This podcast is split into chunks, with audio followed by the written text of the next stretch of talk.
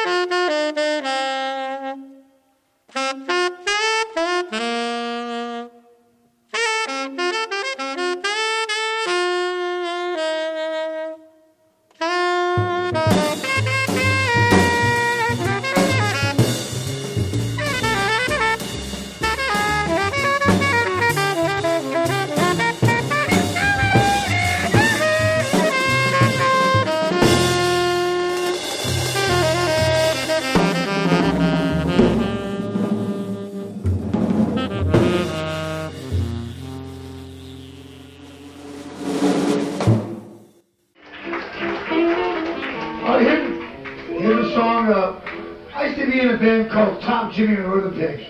Remember the Van Halen song called Top Jimmy? It's written about my fucking band. It's me and Top Jimmy, the great singer. For the first couple of years, it was the three guys from X who were great musicians, besides being the most critically acclaimed punk band in America. It's me and Jimmy, the singer, three guys from X, Ray from the Doors, Gene from the Thunderbirds, Steve from the Lobos, all the Blasters.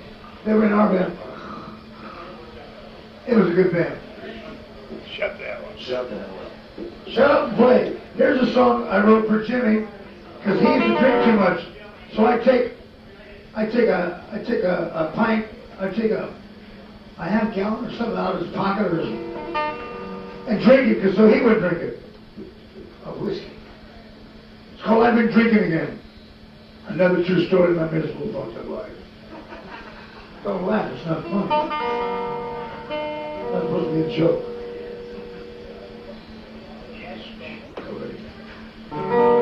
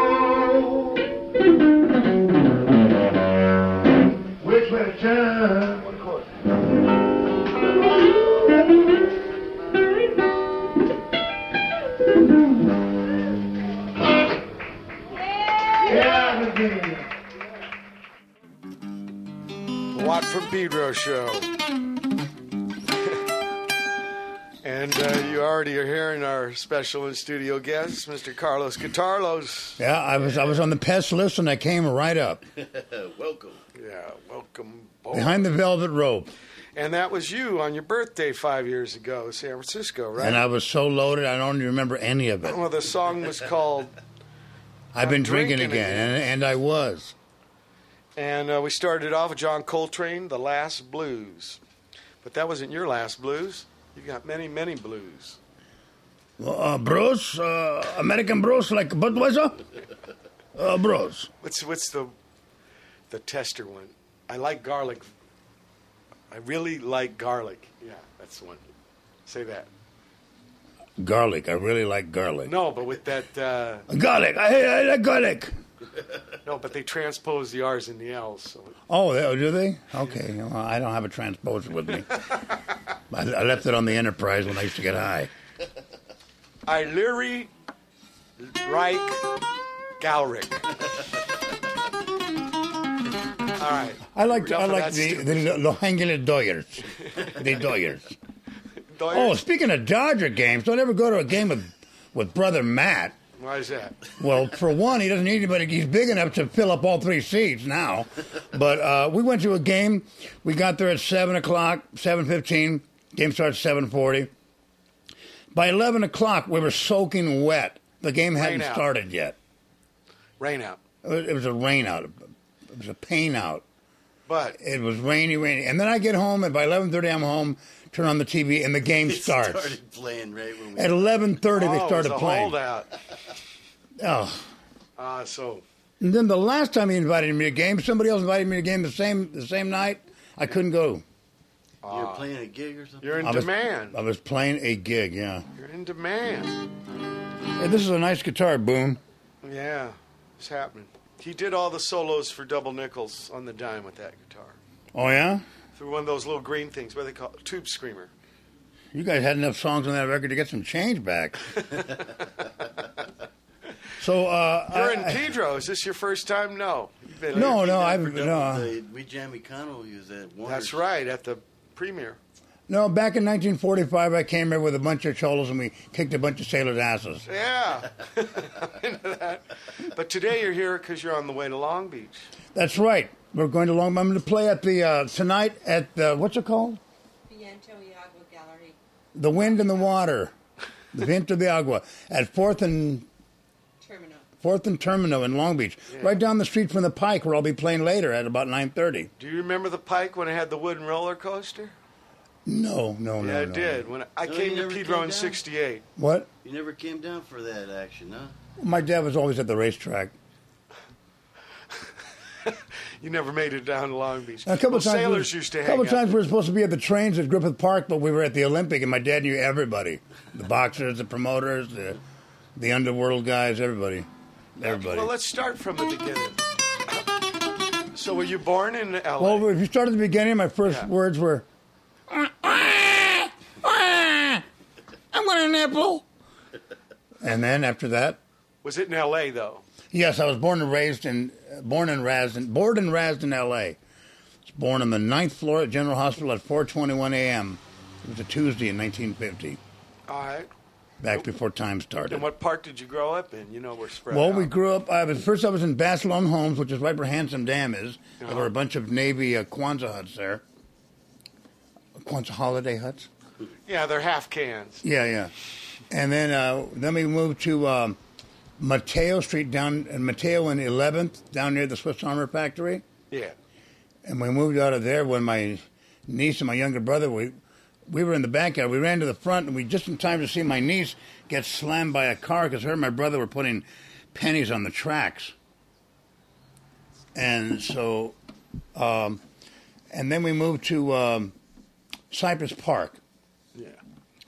uh, two places in Cypress Park, and I stayed there until we moved over to uh, right off Alvarado and Glendale near Sunset, near the near the Burrito King. I was at Burrito King opening day. They had tostadas as big as Matt's forehead, which is large. Uh, if you count his jowls, that's that's like three. They were huge for seventy five cents. Wow. They were delicious. Yeah. Well, Do you? you're- Re- I'm sorry, brother. Matt. 68, 69. Okay. Do you And then, remember and then your after first, that, I just took off. Do you took remember my your guitar first music though? Were, What? in those early days? Were you hearing music? Well, my older brother started playing when he was 10 and I was 8. Okay. So by the time I was 10, I got my first gu- guitar. I came home and, and my mother had it there waiting for me. We, we got it from uh, Mr. Acosta, who had just died. We started paying for it like a dollar at a time. I didn't know this until later. And then, and about a week after I got it, my uh, younger brother saw Mr. Acosta on the steps across the street. But he was but he was dead, so that was cool. Oh, Where the hell's my guitar? Tune that thing. So you started playing before you took off. Yeah, I started playing when I was ten. Yeah. You remember First song the first I learned. song learned? my my older brother showed me this, and then this. About a month later, I got this, and my uncle showed me this.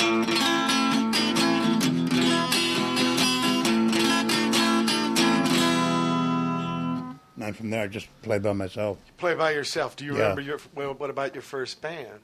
First, first band. It was in '65. I was 15.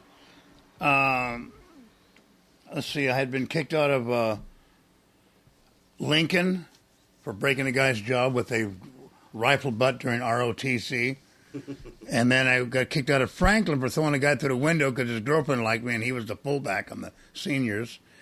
And then I went to Marshall.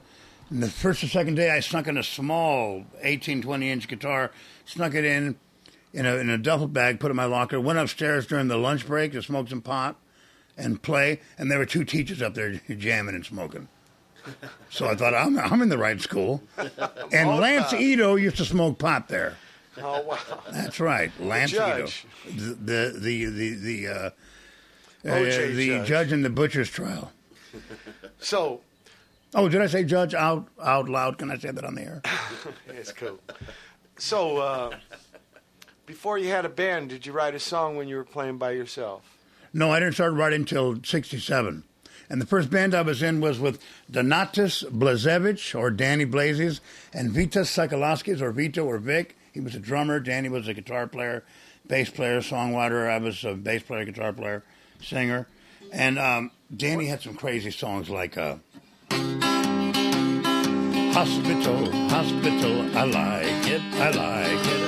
And uh, then Everybody's here because they like football, football. Everybody here is having a ball, ball. And we had to do songs. And then this one. Song about a sheep that was uh, that, that couldn't find any clothes out, out in the jungle. Where do you live? Ungawa. Ungawa.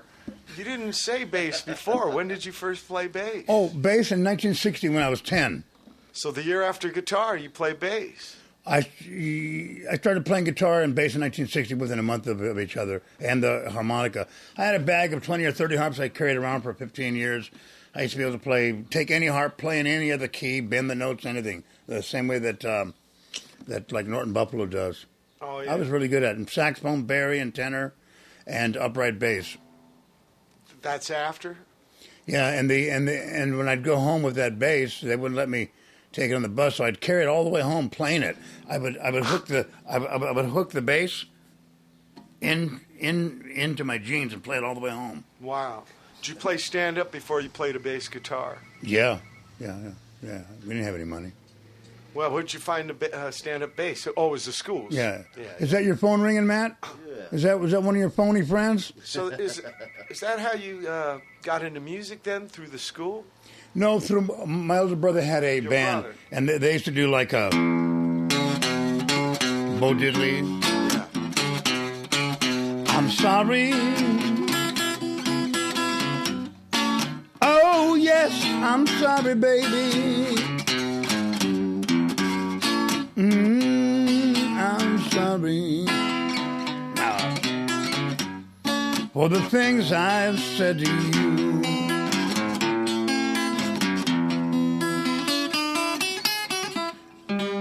And then years later, I saw the Lobos playing that in uh, 1980. But, But uh, my, older, my older brother had a band called the Relations. Now that was when there'd be like 10, 10 bands at the at the Lincoln High School auditorium at the Lincoln Park Auditorium, yeah. which they have terrific new ones now, and there'd be like a be headline like Cannibal the Headhunters or uh, Ronnie and the Pomona Casuals or the Standells under a different name or Frank Zappa under a different name. Uh, remember that song "Memories of El Monte"? That that was that was Frank Zappa Wow. in his in his old band. So um, my older brother's band would be like somewhere in the middle because because you know they, they were they were a good band, but every band would do the same set because that's all they knew, you know. Right. But my older brother's band, they kind of frowned on, but they kind of liked it because they did about five originals.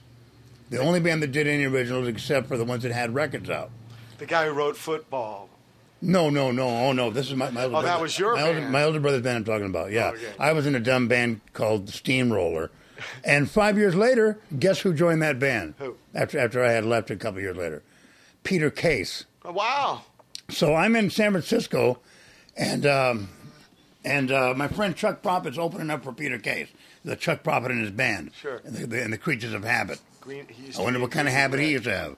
and um, so Chuck is opening up, and my friend Max Butler is playing in the band, and, um, and P- Peter's a headliner. He's playing by himself. Right. So so Chuck says, "I'm not putting you on the list. I'll, I'll you know I'll get in trouble. I'll never be able to play there again." So so I go to the door, and the guy there goes, "Carlos, we wish you could come in and play, but if we let you in, we're going to get in trouble." So then Peter comes walking by. I go, "Hey, Peter, they won't let me in." He goes, "Fuck that! Come on!" So he, he so he got me in, and and we're sitting back there, and um, so everybody panics when when I, this is when I'm still drinking and acting stupid. Yeah. And um, everybody panics when I walk in, like, oh my God, who let him in? And so, um, oh, in fact, once Chuck Prophet, he was trying to break the ice with the, uh, with the, with the Lobos. He opened, opened up a show somewhere for him. And he, and he walks in the dressing room. They look at him like, what are you doing here? And he, and he says, uh, you and I have one, you guys have, and I have one, one thing in common. Like, they're trying to figure out what this guy talking about. He goes, Carlos Guitarlos. And they all started laughing. So anyway, so I'm I'm backstage with Peter before the bands go on, and somebody says, "What's the first band you were ever in?" I said, "A band called Steamroller." He goes, "I was in that band." He goes, "I go with Danny Blazes." Yeah, we pick up guitars, and all these people are standing around like like an E.F. Hutton fucking commercial or something, right? They're standing around listening to what we're saying and and uh, just amazed that I'm not choking anybody yet, and. um we and we and we and we both know the words and the chords to football and hospital and umba Oomba Rasa, and we're playing these songs and they look at us like we're nuts. Wow. So that was Well, really because fun. of your brother and his band. My older brother had a band, you too. into music. I, that's why I, that's you how I got into music. music into school. A little bit, yeah, but uh, I always had to sit out the classes because um, I could read something and get it the first time and not have to read it anymore after that. Uh-huh. Just l- l- look at the shape and the time distance Yeah. without having to think about it the way he wanted me to think about it one bar at a time. Just look at it and know where everything was and play it. Yeah. So after two weeks, the class was still on the first page, and I was through the whole book or something. So he just let me do it that way and gave me a passing grade. But he would get mad at me when I pretend like I was playing by reading. I, I was, but just once is all I needed. Yeah, right, right. So I was pretty lucky that way. That was that was Mr. Lee at Nightingale, Okay, uh, when do you start writing songs? 1967. And that's not Steamroller. No, It's your own band, right? yeah, uh, my, my own songs. Yeah, Oh, but you don't have your own band yet. I didn't need one. Oh. I could play bass, rhythm, and fills all all the all at the same same All time. yeah, and I had a bass drum, I had a hi hat, and I had everything all around me on my elbows. I was gone. Whoa. I had stuff sewn into a pair of pants and crashing like that while I was playing. Yeah. All kinds of things. Oh, man. And- and My first song was called "Running Roads." It reminded me of like a, a movie where the, you're going down a winding road, but it's sped up. Yeah. It it, it goes like this. Stop action. I haven't played this for 20 years, if I didn't even remember it.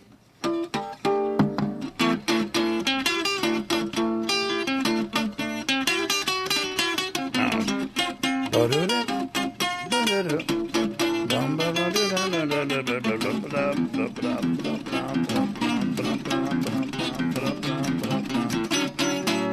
like the Minutemen.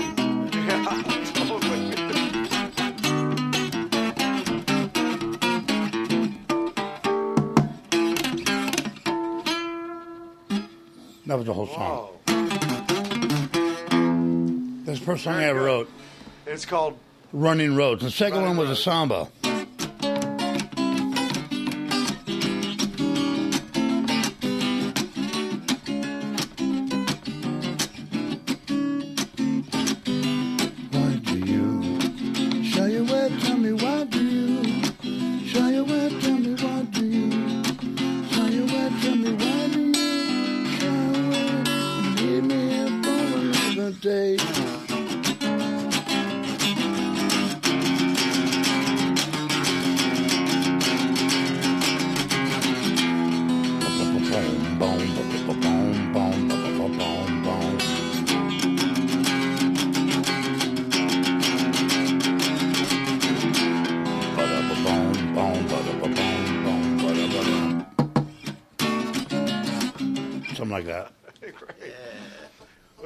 Your first lyrics?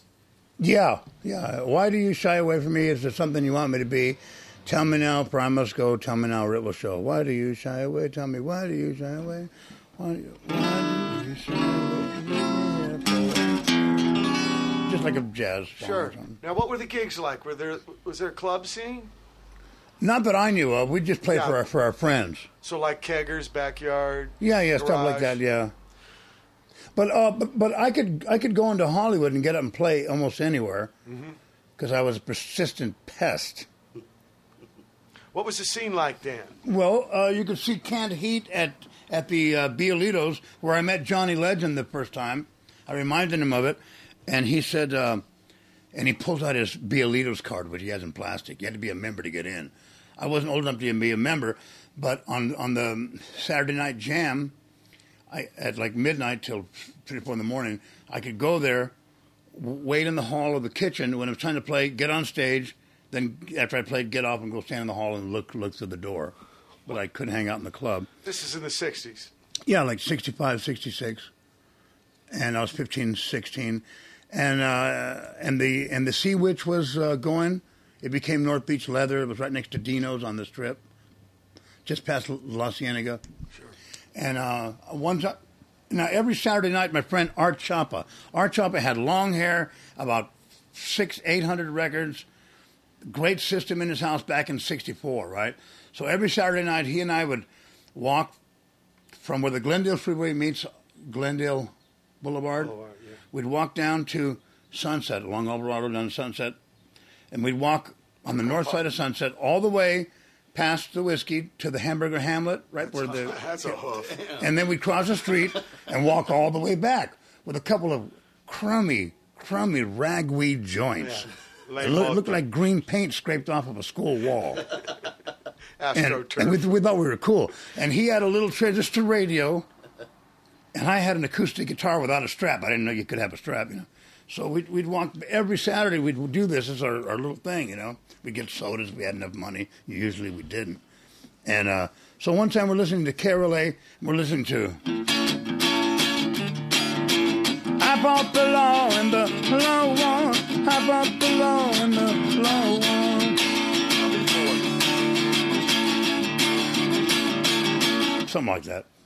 And uh, Bobby Fuller. but but but then the sound started echoing, and then it started distancing. Like I pop, I bought the, the law the law farther Doppler, apart. Doppler effect. Yeah, well, and then we realized, and, and then this door opens, and all of a sudden, there's Bobby Fuller playing on stage live on KRLA, and we, we got him on the radio. We turn off the radio, and for about five minutes, the, uh, the the doors open, and I'm jamming.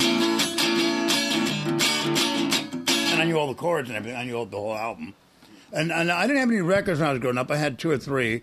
Uh, but So did you watch people? Did you have guitar Oh, players? every every time I'd go to Art's house, I'd learn 10, 15 songs, and I could hear a song and play it. Even if I was talking to you and the radio's going, I, I uh, pay attention over there, pay attention over there, and then I could play the song like e- immediately. I can still play whatever I hear. So you built your ear up early. I moved the wax over, yeah. what? Pop. So how many songs have you written now? Wait a minute. You have a mat over there near your door, and it says "Hi, I'm Matt," with like one T. Yeah. That's terrible. You can't even spell Matt, Matt. Okay, was there a difference between the '60s scene and the '70s? Matt, who is that guy talking to me? It's Watt from Pedro. What? What? How did the scene change? Did the Does 70s come anybody know that when they call you, you don't know if you're in a bad? You go, "What?" I thought, "What did I do?" It's the way I grew up. Everybody answered the phone with their last No, it's because you play so yeah. loud. That's why. Oh, you mean the volume? Yeah, yeah, yeah. So you can't even hear me. So were you going to ask me some serious question? Yeah. So there, there I a was walking down the down 60s? Sunset. Yeah. And then the 70s come, and now you're on Sunset. The seventies come. No, I didn't go to Sunset. The seventies came. Yeah. Uh, the, I used to go to the uh, lingerie, but it was called the Red Velvet Club in 1965. okay.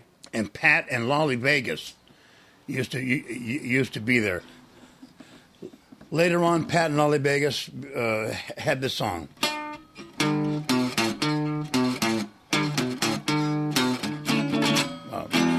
and get your love. Come and get your love. Redbone. That Like one. yeah. Redbone, that Indian Yeah, band. yeah, yeah. So they used to play there, but they had suits on like if they were from Vegas, you know. um, and uh, I and I, I I could go to that jam too. And I used to go to the jam at Ciro's, that place where um, now it was called the Comedy Store after that. Ciro's. It's on Sunset. It just it's By where it's where Sammy Davis Jr. made his big splash in Variety before and after his accident when he lost his eye, and they and they went to put his eye back in, but they but they gave him a better ear. that guy was, you know, he was actually good. So you're walking in just jamming on open nights. Yeah, well, everybody knew me. They they, they couldn't keep they couldn't keep me out. Okay. So I, I saw. Uh, I went with. Um, You didn't put a band together, huh? I didn't need one. I could Okay, play it by myself. I wasn't there. You have to tell me these. Uh, who is that guy talking to me, Matt? so um, what? Oh, okay. So um, By the 70s, you start playing with bands. so- yeah, yeah, yeah, yeah, yeah. I traveled all over the country with with, uh, Ah, with bands in. So that's what you were doing in the 70s. Yeah, here, you here left. LA. Stuff like uh, in, over in Vegas.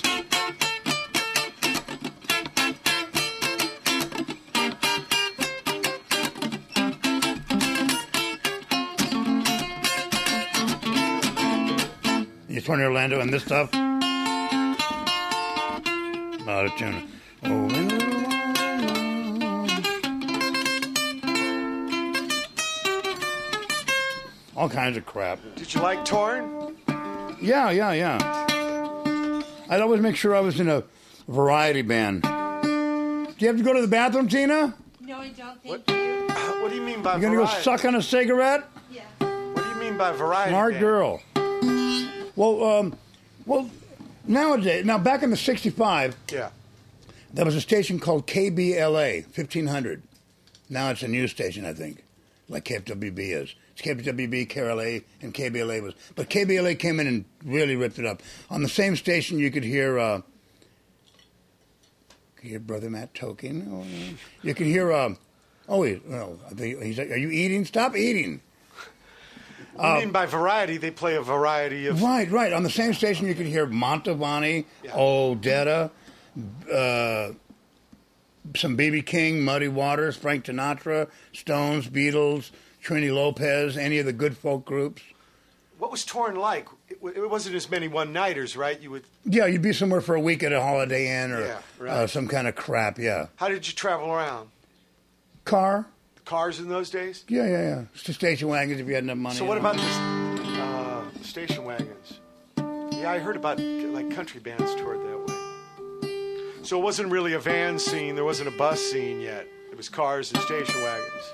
You want to stuff yourself in a little Volkswagen van No, I'm talking about big Econoline. in 1965? The They big- actually had them, but Big they were really Econolines small. were actually small. Yeah, yeah, they were like Falcons. You ever seen a 1960 Econoline? Absolutely, It look, look, looks like a it's on a Falcon wheelbase. look, looks like a small cab in uh, Japan. And then the motor's in the middle. It's Bogart and Hampton. Yeah, yeah, yeah. That was that was hot.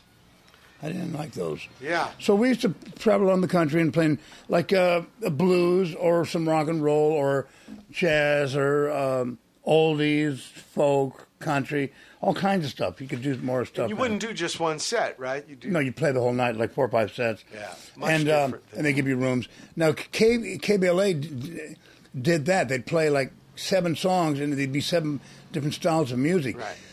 Nowadays, the kids are cut short because if you're learning and you and your friends are listening to your favorite station, well, you're listening to a rock station that has only one type of rock. Absolutely. Not like 10 different kinds Yeah. and other kinds of music. Yeah, I know what you mean. So. I learned a lot, a lot of stuff. I learned about my about my chords and scales.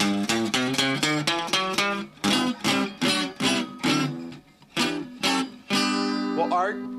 Some of it was from the radio, some from art. Yeah. Said every time you went to Art's house, you learned 15. Oh. I was I was always always over there. He had horrible weed too. Back That's then, why you yeah. learned. That's how you learned. I can't. I don't want to smoke my weed. Let me play some music. Nowadays, it's dude. uh, Where's my guitar? Uh, I think you're holding it. Oh, thanks. well, now, here's where I come in a little bit because I know of Top Jimmy. Was working at that place on uh, the taco stand. When, when did you meet And him? the the off Sunset became a strip joint. Right, right. It was kind of just up and across from um, A&M Records. And when Paul Williams was waiting for checks, he used to feed him too. He, he got a name Top Taco because he'd buy a sack of beans every month and a bunch of tortillas, and he'd feed them to the punk rock kids. Yeah, yeah. And they they had to you know they couldn't they couldn't hang out, but he'd feed it he'd feed him. That's how he got the name Top Taco Jimmy. Yeah. And then Sarah, this manager sort of person that we had, and her and her and Jimmy just take money and buy drugs. You know, I, I never. Yeah, knew but we- where did you- I never knew we were getting paid. No, but where did you meet Jimmy? I met Jimmy, my my uh, friend. I met in San Francisco in 1970. Uh, Mark Frere, a bass player. He um, he was playing. He was playing with uh, Jimmy. Jimmy got a band band together. It was Mark Frere on bass, Tim West on guitar, great guitar player, Kent Henry from Steppenwolf on the other guitar with really great tone, and Jerry Posen on drums, who was the producer and trumpet player on um, on the song "Tighter and Tighter and Tighter" by the band called Higher and Higher. Yeah, yeah. Come on, just a little bit tighter now. 1971, number one hit. So Jerry was a drummer, and they had this band, uh, but they were doing like twin guitar solos, and Jimmy they really didn't want that stuff, you know. So I said something more rough. So uh, Mark brings him to the Hong Kong one night. Jimmy said, "Let's, let's drive me to the Hong Kong. Hong there's, Kong there's, Cafe, There's like beers that the, there's beers that the people aren't watching." no, really. Okay. First time I met Jimmy at the end of the night. Oh, so my friend introduces me, Mark the bass player, introduces me to Jimmy, and he goes, "This is Top Jimmy, and this is oh, Top Taco Jimmy, and this is Carlos, uh, Carlos Guitarlos." He makes it up on the spot. Ah, that's where you get the name. Yeah, it just it just stuck because uh, I've You always got the it. name the night you met Top Jimmy. Yeah, and I always had a guitar in my hand, whether I was in court, at the store, on the train, on the plane, uh, hitchhiking, Sure. sleeping. Can we back up a little? How did you find out about the Hong Kong? The Hong Kong, the, the Hong Kong. My a friend, I, we used to kind of babysit him. His mom would go to the store. This is 1958, nine. He was about four, three or four, five. I was seven, eight, or nine, and um, and we'd play on the streets with a little, with a, a golf ball with a bunch of tennis balls, a bunch of um, Rubber band. socks wrapped, cut, taped, wrapped, cut, taped, wrapped, cut, taped until it was a ball that was soft enough to play in the street, but not really not going to break any windows much, unless it was a house window. We'd, and we'd play in the streets all the all the time on Merced Street in Cypress Park, just below Isabel. And Dave Drive, you know him? Yeah. Dave Drummer Fernandez, yeah. His, his his brother Mario, his cousin Mario was the was the coach at the popular playground. Now it's a Cypress Park Recreation. So um, so Dave was a lot a lot younger. So we used to kind of watch him. Will, will you watch Dave when I go to the store? He'll just be in the yard. I've locked the side gate. Okay. So he'd always come out in the street. We'd always have to put him back. Always, it was a hassle, you know. And he's, he's a little brat. So what happened was one day my brother says it was like a, it was a big playoff game in the streets, right? It was like three out of four, uh, two out of three. It was the last game, or it was the ninth inning, and he kept coming outside uh, of the gate onto the street. My brother says, "Hang on." He runs upstairs, and he comes back with this chocolate bar. He goes, "I'll give you these two chocolate bars if you stand in the in the yard." Okay. So he eats two chocolate bars. All you need is one or two little pieces because it was X-Lax. So he blew his brains He out. had blew his brains had shit coming out of his ears. He was That's how you found out about the Hong Kong. no, and then then years and then years later, yeah, and then I slid all the way to the Hong Kong. Yeah, Slip and slide. on this lava. I was in the lava lounge. Ah! So, um, so then later on, on I knew Dave. Oh, I've known Dave since I was like seven or eight, Right. Um, and he still lives in Cypress Park. And um, so he was saying he was he'd come by my house, man. How come you're not playing? You're the only guy who knows who actually knows how to play. Blah blah blah blah blah. He goes, I know all these guys, this Band X and the Go Go's, and they only know three songs, but they're you know, uh, and then I, everybody's over here at this place called the Masque. I said, well, I don't want to go somewhere where I got to show everybody how to how, how to play. I don't want to do that. So he says, well, come down to the Hong Kong. So I went to the Hong Kong, and, and Dennis True, a big, big, big guy, um, I talked my way in the back door. He goes, you're the only other guy that's, you're the only guy that's ever talked his way in here. You, you want to work here? So then I was the back door man at the fucking Hong Kong. And so one night, this, this, this, this guy comes up the stairs with this mark that I've known all my life. So I said, You come on in." You got the gig the first time you went there. Yeah. So I, Just so, because Dave says, check this place out. Well, because I was a big guy. When, when I was 12, I was a Oh, oh. ball of muscle, a bulldog. You Right. know. Playing football, you had to catch me and then fight me all the way across the field as I drugged two or three guys. I was an animal. Okay, okay. So I didn't you always look like though. Brother Matt. and so, um, so uh, just because I was big and I talked my way in and I bullshitted him and I Yeah. gave him shit, he, he let me in. Wow. And then he asked me if I wanted to work. So I was uh, the back door man there at the Hong Kong, and uh, my friend Mark comes in the back door one night. I go, okay, Mark, come on in, but just, just keep it cool, you know. I'll act like I don't see you. So next thing, I go into the other room. This is the back room of the Hong Kong. I go into the main room where the bands are. I look around like I'm doing, like I'm working. I go back in, and this guy, Top Jimmy, has picked up every beer, put it on a table, empty or not, and he's drinking them drinking every one, every drink, every cocktail, every drink, everything. And the last one, right? He, it's full. You can tell it's full when he picks it up, and his eyes finally open and they light up. Yeah, yeah, you know. And so he starts drinking it, and he goes. You hear it falling in like it's going into an empty barrel, you know, barrel-chested singer full of beer. Roll out the barrel. So he's going. Then he goes. Then he goes, and he spits out about five cigarettes and about a hundred pounds of cigarette cigarette tobacco, and it hits the wall, and it goes, and there's butts on the wall, stuck in beer floating and vodkas thrown down the wall. I go, fuck. I got to get in a band with this guy. Oh. So, so I go over and I go, hey man, I, I get a towel from the kitchen. I go, hey man, I pour pour some water on the wall down there, and lapping it up and squeezing it into a thing. I hand it to him. He doesn't want to drink it, you know. And so he goes, uh, Carlos, this is uh, Top Jimmy, and this is Car-. Then he, then he makes up a name, Carlos Guitarlos, and then later later on, Mark wasn't. I mean. Jimmy wasn't too happy with his band, so he said, "Well, uh, I've been hanging out with Carlos a little bit, and he's and he's pretty cool. So, and he can play all these songs. You don't even have to rehearse them. And I don't want to rehearse with you guys. So, you know, you just got to do them. So, um, so." All, all four of my friends said, "No, don't get." I'm, I'm making the sign of the cross with, with, with my fingers, and, the, and my finger with you know. He goes, "Don't put him in the band.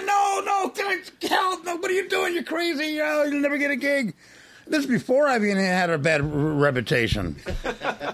I was just a pest then, and uh, so back in 1965, though, to go to back it up, um, 65, 66 summer, the Hullabaloo After Hours, which is the Nickelodeon now, right across from Motown Caddy Corner. Yeah, yeah. Uh, I used to hang out on that lot, and I saved Rodney's life there once. The enough. the uh, rebels, this this Hollywood gang, the the rebels, they just dealt weed, a little bit of speed. They were lightweight kids, about twenty. I was like sixteen. Rodney was probably one hundred and three, and um, Back then. he had he had long hair and you know high and like and like high water pants the, the cholos called them and uh, big beetle boots and big corduroys like like an inch thick corduroy and the, and the big belt with the big buckle with something on it, and, and the shirt, and the and the and the and the Sonny and Cher uh, vest with the fur, you know, and everything, everything, and the and, and the high white collars off of a striped shirt, Yeah. collars, you know, Looking pretty slappable. yeah, and so, so, so these guys want to stab him and kick Just his ass. for that look. They want, yeah, just for the look. And they came up, so they're starting to surround him. And What I, do they wear? I oh, they just wore like greaser clothes, you know, jeans and greaser, you know, boots, just like lightweight motorcycle guys. Yeah, yeah. And um, so I go over and I go, hey, what are you guys doing? He goes, we're going to kick this bag's ass. I'm gonna, the guy pulls out a knife. He goes, I'm going to stab him. I grab his, I grab him and I turn it, but he was the biggest guy. So if you stop the biggest guy for a minute, Right. the rest of us was going to see what's going on. You go to the smallest guy, they all jump on you. So I went to the biggest guy and took the knife and twisted his hand down Yeah. and had a, he didn't want to let go. I had control of him for a minute, and I'm talking to him, and I let go easy. And I'm saying, no, that guy's got more girlfriends than all of you put together. You know, come on, da, da, da, da, da, da. You know, he wants to do a, he wants to be a, a radio guy. He knows all the bands that come through. You can, you can you can meet the bands through him. Oh, really? You mean you mean like these Standells or something? I go, yeah, he knows he knows the Dave Clark. He knows everybody. So they let him go. No. Yeah, so I, I, I saved his life once.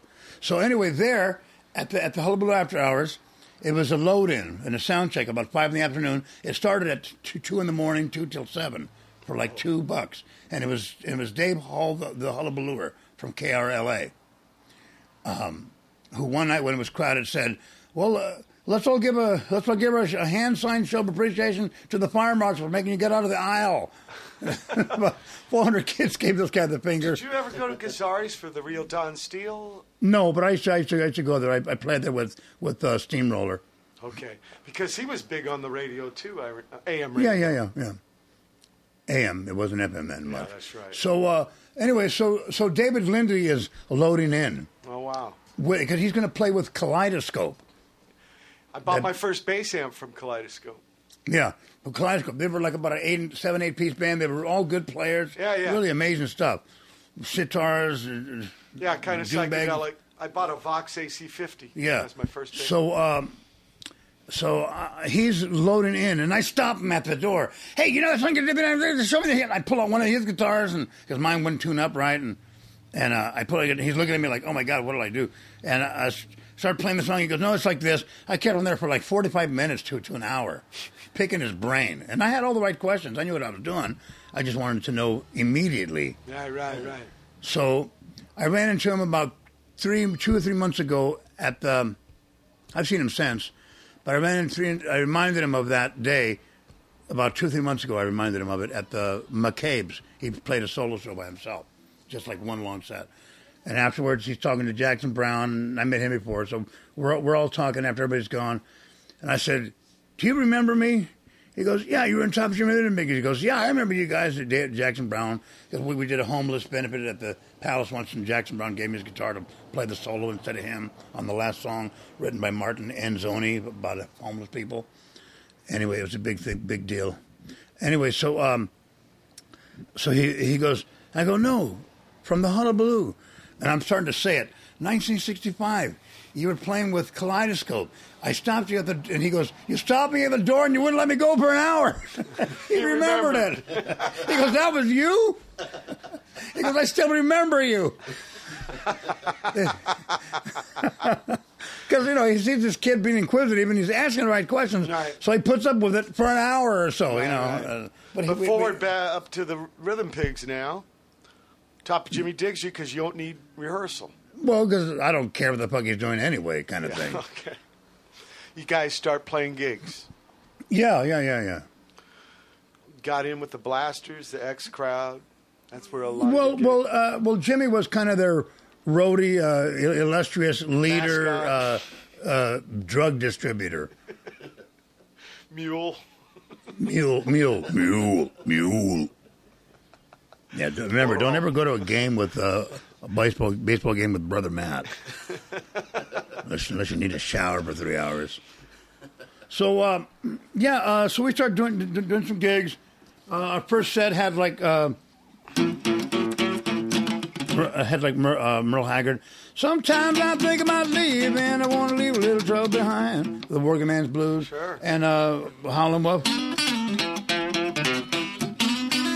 Do the Do. And um, some of some of my songs, Dance with Your Baby. Dance, dance, dance, dance, dance with your baby now.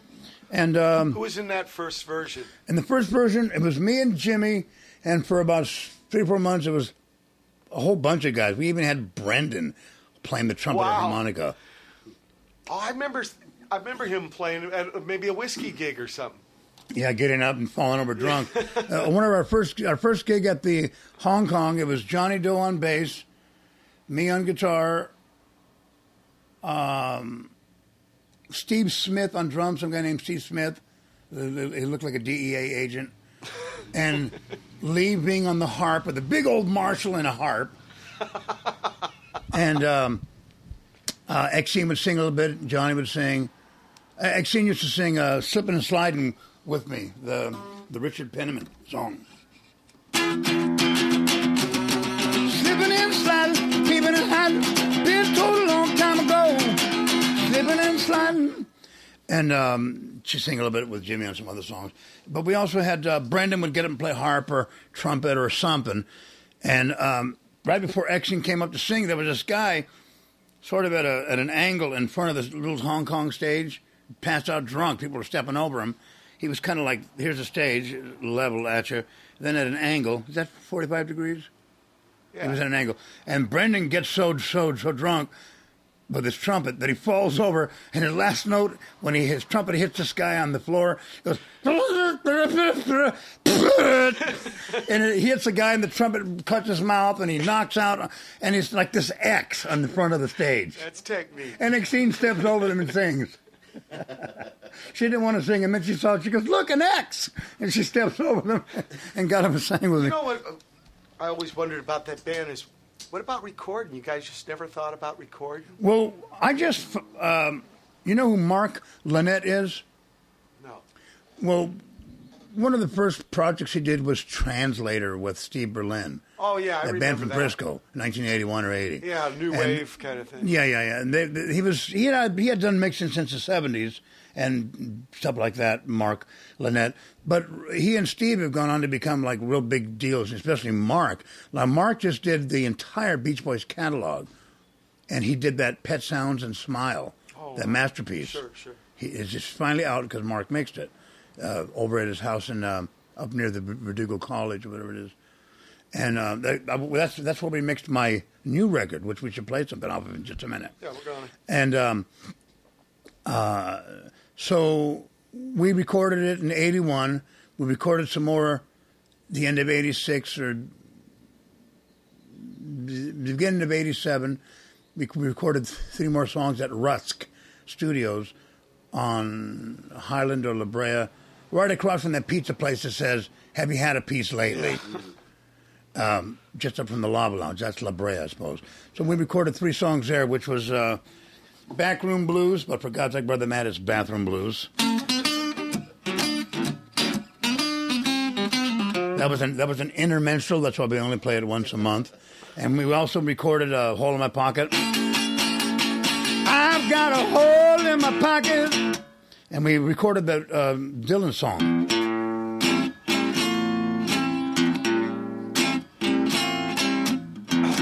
Ballad of a Thin Ballad Man. of Thin Man. And, uh, and and then it was mixed and released like years later, like like then and like beginning of '88. That's that, but that's the '86 record. What was recorded in the '81 one? the first part of Pigus Drunkus Maximus, Ah. or, except for the last three songs, which we recorded later. We were like too crazy to go on and do anything with it. So it was released and um, in in '88, beg- in beginning of '88, end of But '87. you never, because you know all them punk bands were putting out 45s and everything, and you guys just would not put out records. Who cares? Oh well, okay, that that's my answer then. I know a I lot. have Of, I have enough songs to put out a record a week oh yeah, I know. for like the next two years. but the point was, you didn't at that time because you were in the moment. You're playing live, right? That's what we did. Yeah, yeah, yeah, yeah. Um, now this now this new record.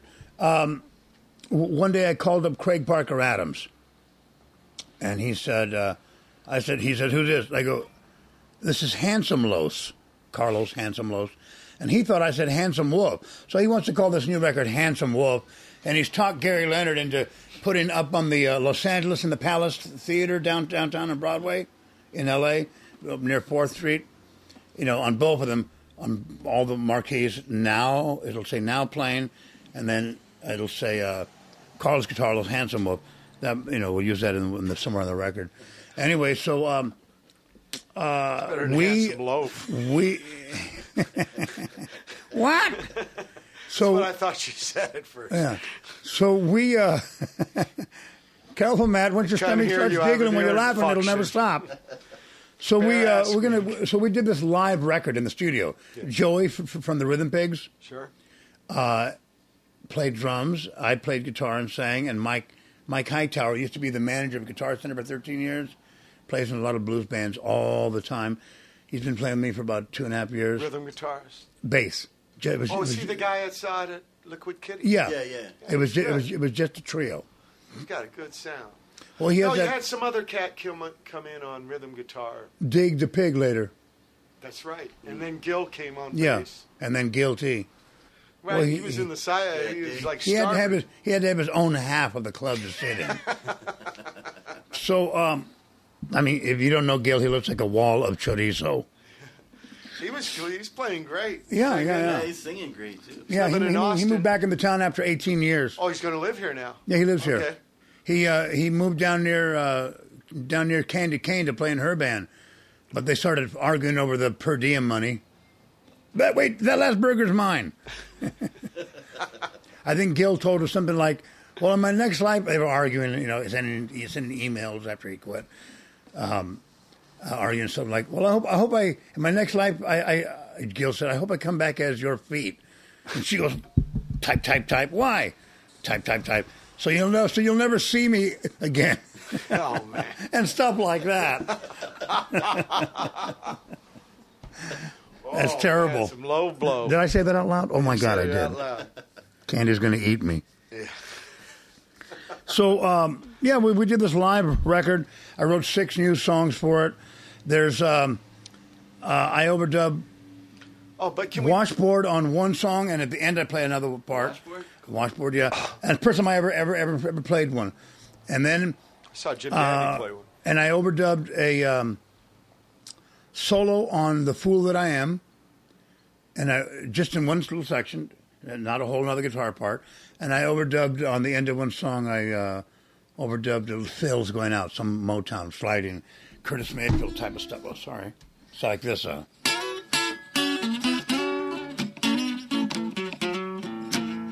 against the rhythm.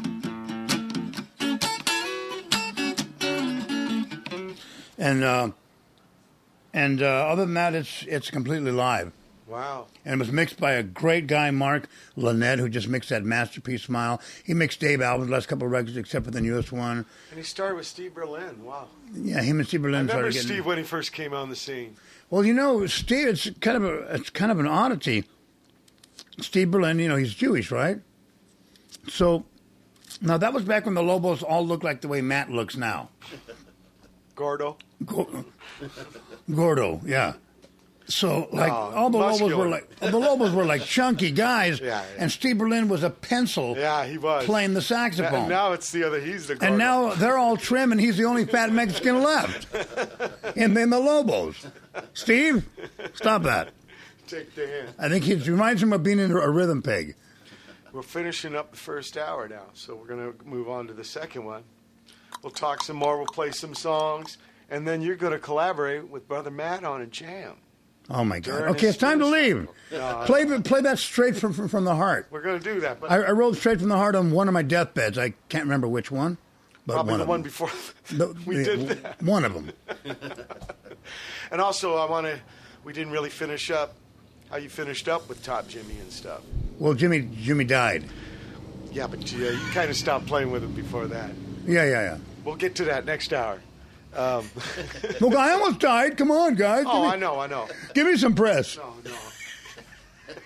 Give you some breath. I almost died more times than like Jimmy did. Okay, Yeah. so I- I'm So more prop. I'm a little cooler amongst the idiots of the world, like like brother Matt. And Mike Watt. I am the biggest idiot. Uh, idiot number one. Okay. You know, I don't even I don't even have names for people anymore. The guys in my band, they're idiot number one, idiot number two, idiot number three. It's, I got names, but I, You got I a got numbers. order. Okay, hold tight uh, for hour two. It's June 17th, 2006. It's the second Wait hour of the Watt Uh, from wait. Pedro show.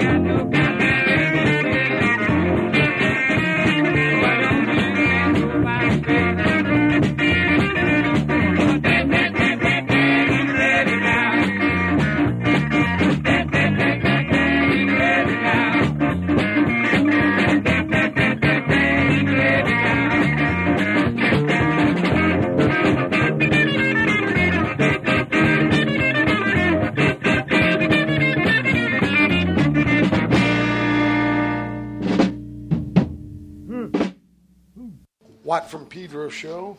That was uh, Dance with Your Baby live on the Brother Matt KXLU Blue Shift. When like did you meet Brother 20 Matt? years ago. Was it at that?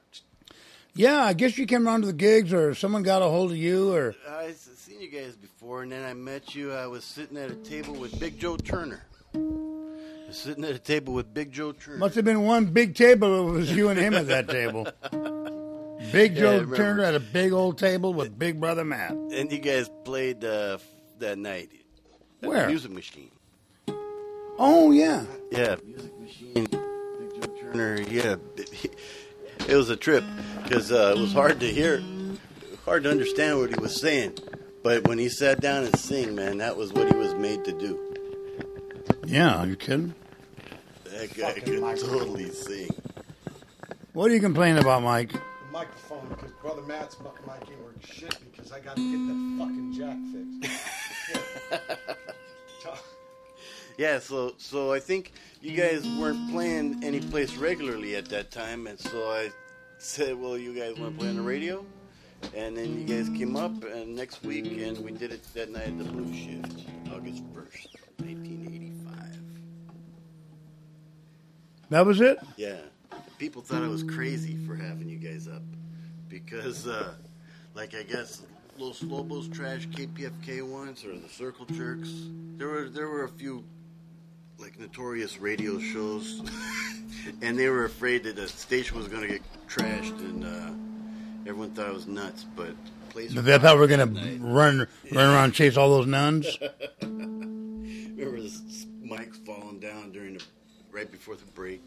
It was like held together with duct tape and bubble gum, but it was classic. You're fucking coming in through his louder distance. One, two. Yeah, you got to talk about it. Got a gooseneck. Somebody needs an app. That was when I met Carlos Guitarlos and the Rhythm Pigs. Yeah, we, we, we played on your show three or four or five times, I guess. Yeah, and you, you came up a whole bunch. It was cool. You just sit there getting. I guess nobody wanted to go on your show, huh?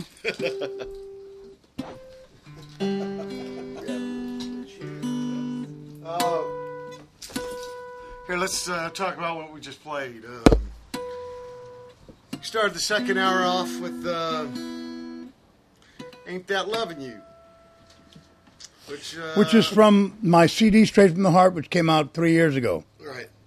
which ended up on the front page of the LA Times and two pages inside. Yeah. Now, Paul McCartney's record gets on the front page at the bottom of the paper, not page one, column one, at the bottom of page one. It'll go to the calendar section, right? right. But not mine. And uh, then on that song, Ain't That Loving You, Yeah. you're on it, and so is Pete, Yeah, Pete Mazich on organ. And who plays in your Bass. trio. Right, second man. I'm playing tonight with So them in you- Orange County, and I'm playing tomorrow with them at four in the afternoon at the Echo in Echo Park a barbecue. So a- there's um, so there's dos, there's three threes. You have any four fours? not yet. I'm Okay. working on it. You got to Uh, find four people who can play. How- That, I remember when we uh, recorded that song. Where we? It was out at the name of the Trend place? Coma, which is an ac- which is an acronym for Mark Doten. Yeah. Mark was in uh, Double Naught Spy Car, a great bass player, Right. good arranger, good, uh, great engineer, great mixer. And uh, He also did my uh, next record, which was Hell Can Wait, which is out now. right, we're gonna play something from that. Um, but did you just write that song before we recorded it, or is that an oldie? Ain't that loving you? I wrote it about six, seven months before. Oh, so it was kind of recent. Yeah.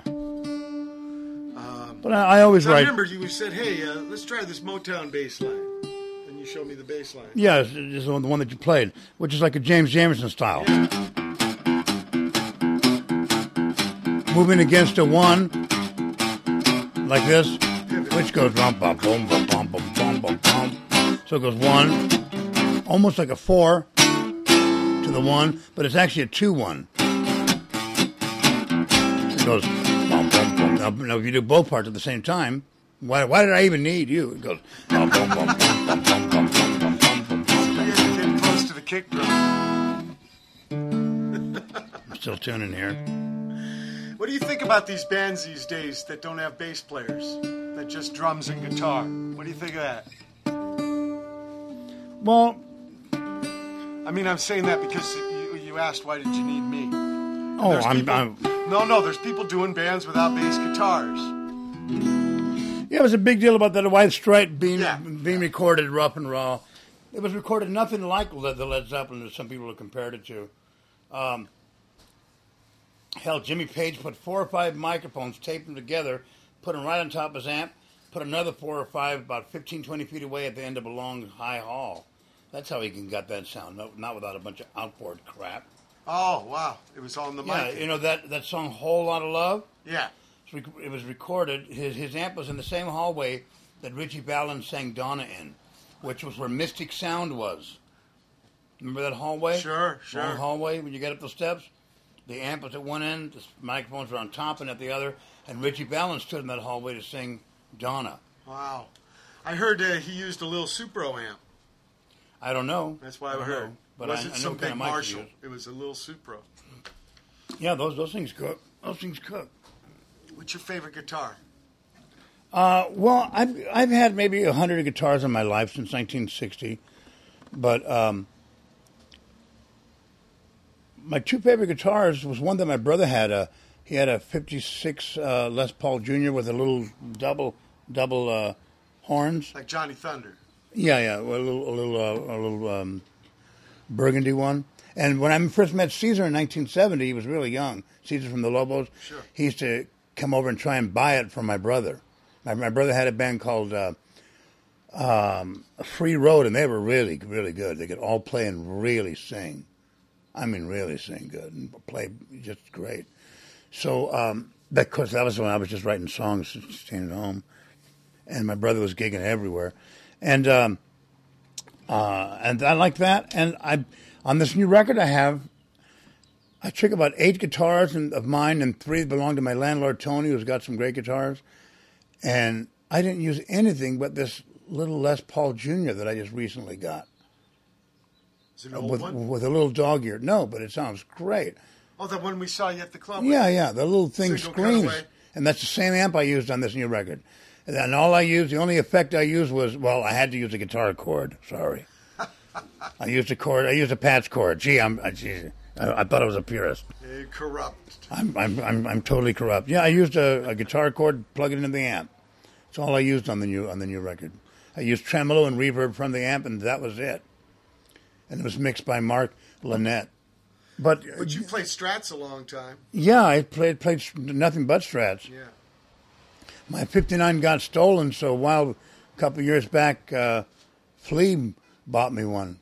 Oh, That was nice of him. He was going to play a benefit, but then he, the last minute, he he couldn't make it. He was going to Green, Greenland to play for Molson Beer. It was one of their last official, last unofficial gigs before they kind of broke up and nobody ever knew it. Then they, for about a year, they didn't play. Remember? yeah, I do. They've been uh, up and down a lot. Yeah. I remember when Anthony used to live um, in the in the um, in the the outpost building where the shoe shine place was, right next to pizza, just west of uh, Las Palmas on on Hollywood. Yeah. You know where the shoe shine place is. Yeah, yeah, They always have it in movies, and um, he was uh, the office right next to my ex-wife Marilyn, who was who had her art studio there, and he was up in a little office. And oh, in his in his new book, someone told me it says, and I was living in an office of the Outpost building, and um, there was a young designer. He didn't mention her name, just talked about her, and he said, whose whose whose honorary boyfriend was Carlos Guitar. You were ornery. honorary, yeah. I never picked him up and threw him. I used to do that to people when I I like I didn't get, get in a fight with them. I just pick them up and throw Toss. them. A big person, pick them up and throw them. Okay. It's, it's, it's like better than punching somebody. They don't want to get up and, Yeah, yeah. and run after you. If you're gonna mail. pick them up and throw them. Fair mail. Uh, after uh, That Loving You, we played uh, some uh, more contemporary. Although that was contemporary. When we do that? Three or four years ago? That was three years ago. Three years ago. Yeah, and We oh, should and tell the story about it too, because that And- really was after a hell ride, right? It was pert near from a death call. oh, oh, the straight from the heart. Yeah. Oh yeah, I wrote straight from the heart on one of my deathbeds. I whispered the words into Marilyn's ear.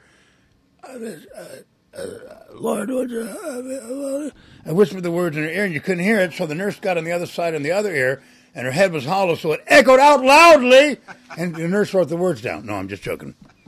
And um, um, anyway, and then when I woke up a cou- couple of days later, after this heart thing, um, uh, I had, she had the guitar there and knew I wanted to play it. So I played it after I woke up, probably like kind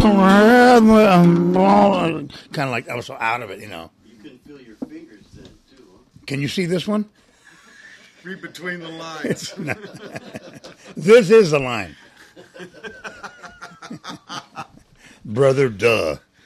okay, so we played uh, Sonic Youth cover, Bull in the Heather, something new from Go Team. We played new Sonic Youth, uh, Jams, Run. You know, there's only two things wrong with that Sonic Youth album. Yeah. One, I'm not playing on it, and two, they're not doing any of my songs. And then we had a band from Tokyo called the No People doing Paper Cut Girl. What are they called? And, uh, they were called the No People, N-O. Remember that band from Pasadena called the B People? Yeah. They used to play gigs with uh, Like Lawndale, Cafe. with, with Lawndale and Johanna. Kind of arty. Kind of artsy Like fartsy. Roxy Uh, music, maybe, or something. no, like Roxy Muzak. Now, now, someone then had a um, what was that first little the first synthesizer board that had stackable banana clips? Mood, No, no, it- art. no, I forgot. That little guy who was into dinosaurs.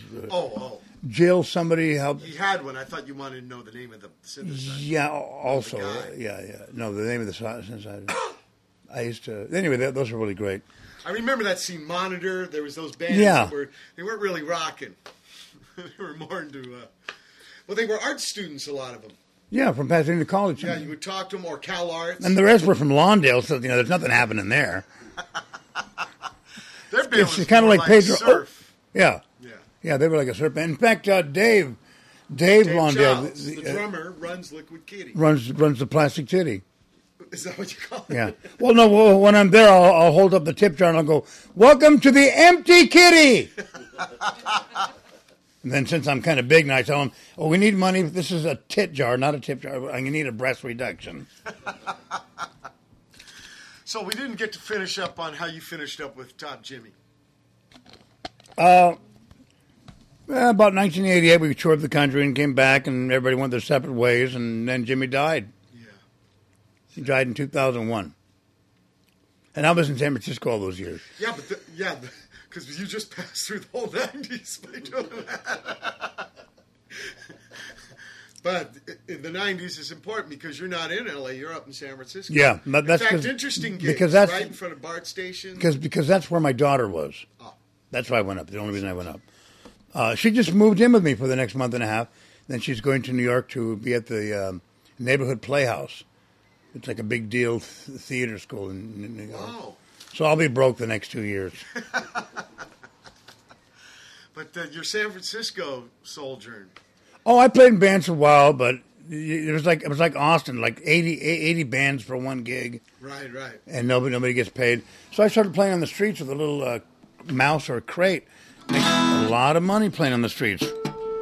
Now, it was good. The most I ever made, I made twelve hundred and seventy-one dollars and twenty-two cents, and I know because my daughter In and one her night. and her one- in, in like two forty-five minute sets, playing on the street at the Haight Ashbury uh, Street Fair. So I'm playing every sixty song that I know. We skip a light fandango, and you know. Bought the low and the low one. I bought the low and the low one. They never found his body, huh? Yeah, they found his body. Uh? Bobby Fuller. Yeah, they just stuffed him full of gasoline because he owed money to the mob. That's what. It, okay. I thought he just disappeared. But They did find him. Huh? Well, he his, his body stuck around, but his spirit disappeared. Yeah. And um, uh, so with, with Jimmy, let's see, Jimmy, Jimmy, Jimmy. I was in San Francisco playing on the streets, and you could make money, and it was legal. And I, I, I got a ticket once, and they, oh, uh, right before I left, they were going to make me the arts commissioner. Wow. Yeah, and I was still playing the streets and make me the arts commissioner. And give me a city plaque and all that Did crap. play in front of BART stations? Yeah, I play in front of BART stations. Play a okay. This is like if I wanted to make like on a Friday, if I wanted to make like five six hundred bucks, or or else in, in one- one day, or else more. One day, If I had CDs, I could make seven eight hundred bucks a, a day on a Friday be, during the summer because I'd play from six thirty till nine downstairs in the BART station with an acoustic. Of course, I'd be sitting on my amp, have it backwards, put a put a um, have a contact pickup, not on the face of the acoustic, but on the back, with the wire going behind me into the amp, and a coat, and the amp facing backwards, and the amp would be just slightly louder than the guitar itself was. So the cops didn't know. Right, right. And I, my voice was like bang in a BART station. Sure. It was, it was like it was like the Big Bang Theory. and um, and so they they couldn't tell because I was so loud with my voice. Sure, sure. So I'd have an amp down there, and I'd make like 80, 90 bucks, sell four or five CDs, make 150 maybe. Let's say let's just say 100, 100, 120, and then then I'd I'd have to always have two amps, one charging in the room. Unless I left the area, then I'd take them both charged, and then I'd go back to my room, uh, charge the amp, go eat breakfast, come back at eleven thirty. I would head downtown on the BART, get off at uh, Montgomery or Powell. Now, if it's Powell, and, you, and if you get Powell in the summer, you can make in two hours. You can make like three or four hundred dollars. If you have CDs, you could always make that. Was there competition with other buskers Oh yeah, yeah, yeah, yeah, yeah, yeah, yeah. to get Yeah. heavy? Yeah, yeah, yeah, yeah, yeah, yeah. yeah. Um, but How did, uh, you, how did you handle that? Like the, the technique you used as a doorman? no, no, no, no, no, no, no. Yeah, if I if I, if I wanted it on a Saturday, Yeah. I'd get there at five in the in the Oh, so morning, you would- and w- wait till nine to start Just playing. take your claims I'd have early. two amps. Yeah. I could play for seven, eight hours. So I could play from nine till five. So whoever And then- got and then there go first, charge- go charge and no eat dinner. problem if you got there early. Yeah, yeah, yeah. Nobody ever muscles you out. Oh no, no, no, no, no, no. But I always had a I always had a, a, a guitar neck to, to fend off robbers. Once uh, this guy went reached for the money I knew he was going to do it. I timed it. I perfectly got the thing and went wham, and I broke his finger right right in the box. So this is a neck. And then and then two or three homeless guys jumped him and got him till the cops came because I knew that I'd always pay them like ten bucks to catch catch somebody that that stole stole my money. Right, right. But you had a guitar neck without a body. Yeah, just to whack people. Just a I'm serious. yeah, no. Oh, I was kind of But skinny and fucked up. San. Francisco was to go where your daughter was. Yeah, yeah, well, of course, yeah, yeah. Because you didn't really. Did you know about there was a busking scene like that? And I went there in 1970 for the first time, Yeah. and my friend Mark Frere, who introduced me to Top Jimmy, a bass player, Sure. Um, Mark Mark Frere, he's the first musician I met in San Francisco. 864-1560 was the musician switchboard number, 415. And it turned out he lived like a block away But from the Union Hall. from where I was. Oh, from where you were. So we'd get together and play, and we had this little uh, pig nose amps, two of them, Yeah. and we put them in a little radio flyer wagon. And We'd, we'd, we'd drive his car down there, park. We'd get the wagon and the two lamps. We'd put the amps in the wagon at, at each end, you know, for separation. Of course. and we'd sit on the ground and play right there at the cable car turnaround, oh wow. Which I did in in the uh, in the nineties. In the nineties. And we'd play there and uh, make make money. First time I had You actually look- got hip to this in the early seventies. in 1970. So you come back and revisit. and it was going strong. So uh, on a Friday, I'd play in the in the, in the or, or any day I wanted. I could play in the in the in the morning at the BART, six thirty till till nine. Go in charge for two hours or so while I'm eating breakfast, and then go downtown to Market Street, one of three or four places, and during the lunch hour, play from noon till 1.30. and then if there was a festival in the summer, go, there with the other amp and a little early and go charge and go out at night two or three times. But then I, if not, I'd go home and charge both amps now. I charge the second one. Then I take both amps and go play the rush hour going home in one of the same spots or the my, or my original spot, but not downstairs, the, the morning spot, but but upstairs with the amp facing backwards, so it would echo off a wall. And I'd be sitting on the amp covering it up. And then uh, then I'd go out at night from I could catch the dinner crowd from eight to ten, and then have another amp ready to go in the in the neighborhood of uh, 16th and Mission, Valencia and Mission, where all the Hefters were. After the Vanity Fair article, Can I ask you something? I mean, you work the streets, you work the clubs, you play incredible, and you got this command of all these songs. Did you ever check out the studio scene, the sideman scene, the session Well, man? I can walk in and play your songs better than you can, but I don't want to do that. Sword pitch, oh, Swordfish trombone. Yeah, I, I I played on that. It was supposed to be the number two record of all time according to Spin for its content, not its sales.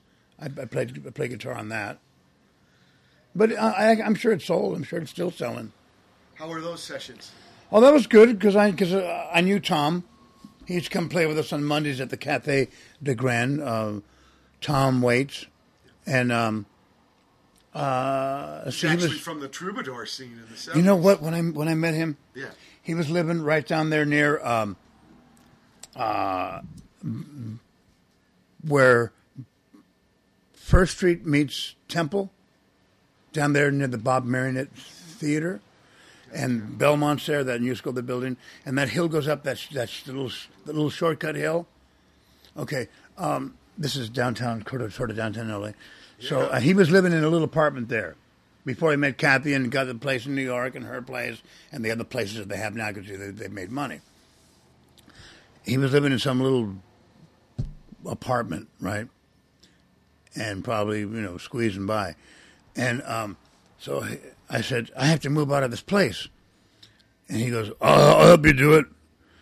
Oh, all right, okay. So he so he drives up. Um, it's Gary Leonard's place at the end of Echo Park Avenue. We had all that trash like a like a Watts um Tower thing. And they just get out of here, Gary. That's what they told him. You know. So I had I had to I had to move out of there. I was I was moving out of there, and up the back way, Landa off of Stadium Way exit, where Stadium Way meets Riverside. Now it's closed. He came up that way, and I hear this car coming up the hill, steaming and farting and belching and and gasping for air. This horrible, ugly looking blue Belvedere station wagon, like those two chickens drive in that commercial. Uh, but it's a station wagon. It's even worse. So he comes driving up. I go, God, that's. I wonder if that's Tom. what kind of cars he got, right? And I look out, and it is. so we he, we load up his car with all my stuff, which wasn't much, just guitars and amps and some clothes and posters and and, a, and, and my Rolodex. And we drive the last bit of Landa. We're at the top of Echo Park. We start going down Echo Park. Halfway down, right about Princeton, where the little school is, we run out of gas. At least you're going downhill. Yeah, right. We're running. and Tom is getting nervous, right? He's going, um, um, because he's real shy then, you know, before Kathy brought him, um, uh, and we're, we're we're getting down, and we go through this last stop sign where the gas station and he goes, and he pulls into the gas station. He goes, well, uh, I, uh, I go, I know, we're out of gas. What do you want? he goes, are you still going to give me the 15 bucks for helping you move? I go, here's 25. Come on, put some gas in. he was hemming and hawing like I didn't know we were out of gas. We're coasting through stop signs, right? People are honking at us, and he's going, up, uh, uh, uh, we're at, you know, the gas. Uh,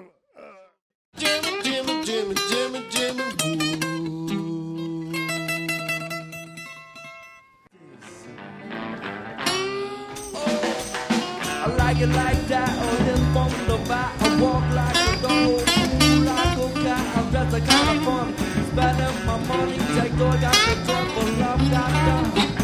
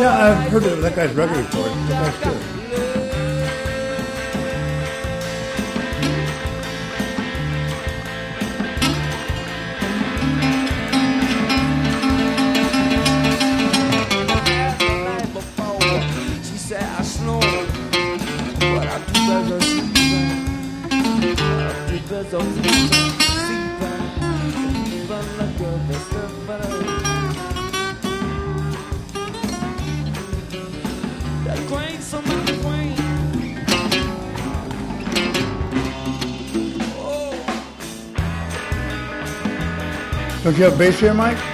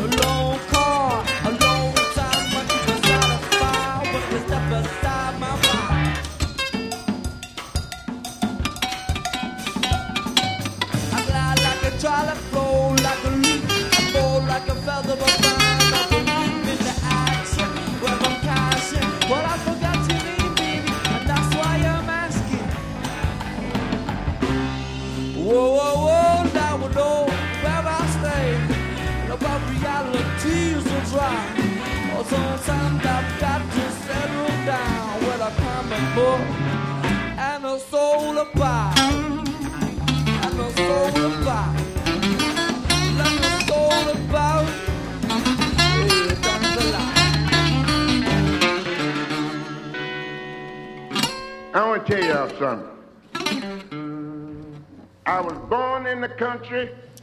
I was raised in town. I and fed by your mama. It From my hips on down.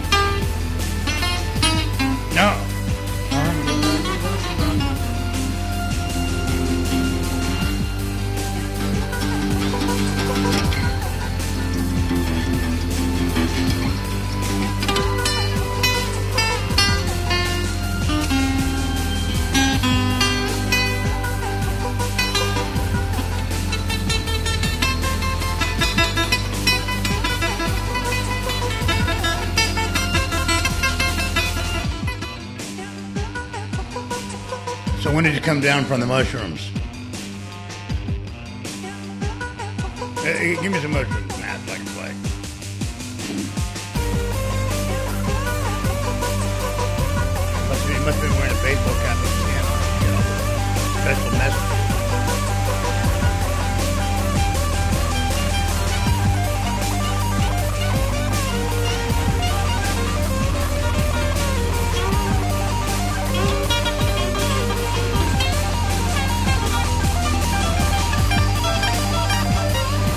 Was always wondering where I could put that little noodle lick in, a song. Uh, a little more noodle sauce.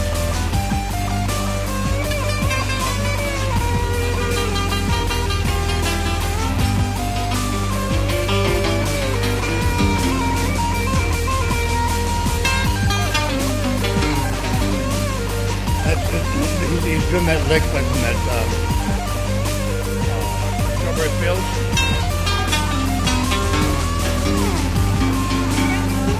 Play, play the G, always use the fourth and a major third, down to the seventh.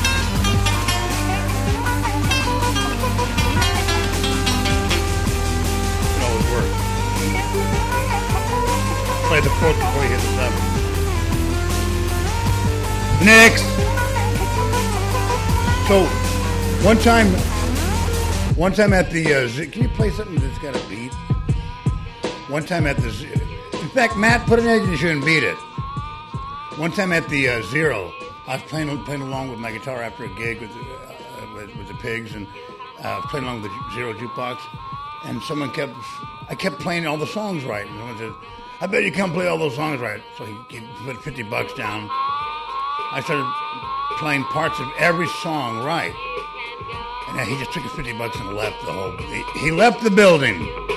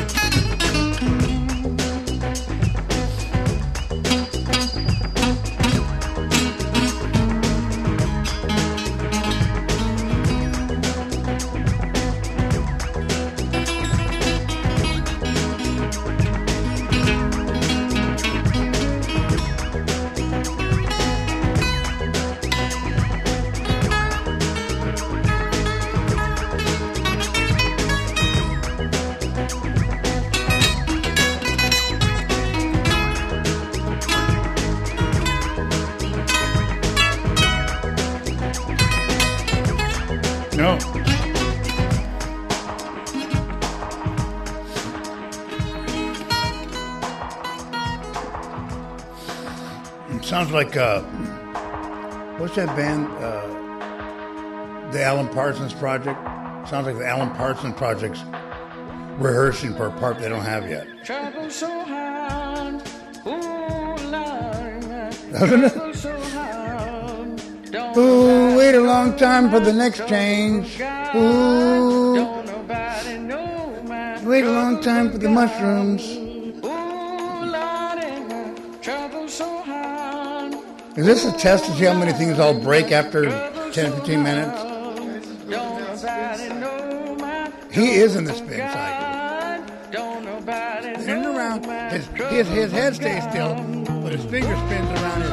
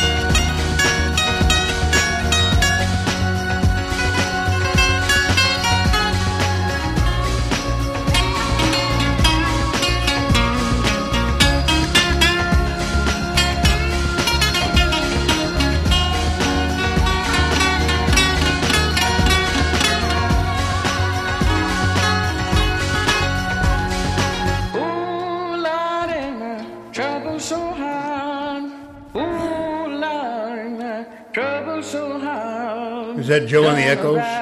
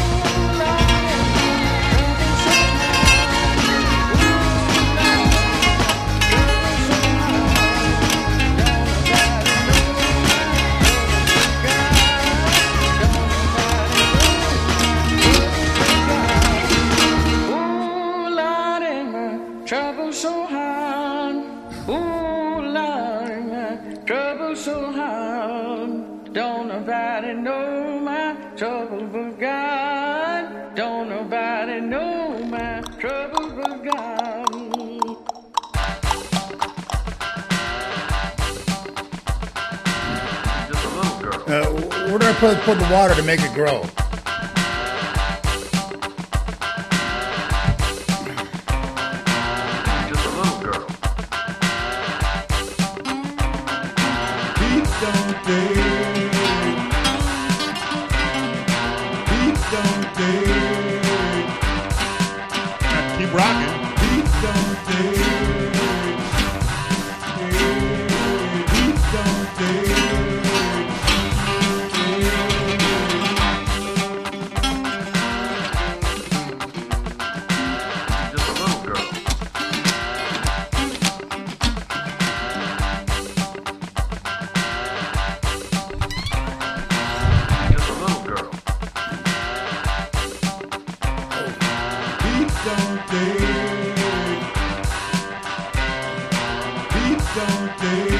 feel like I'm on Melrose somewhere.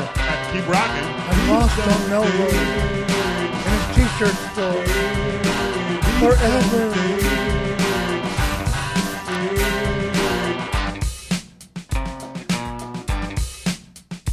Won't do nothing wrong you get See, my brother Matt's got a wide selection of music. It sort of fits his figure. She's just a little girl.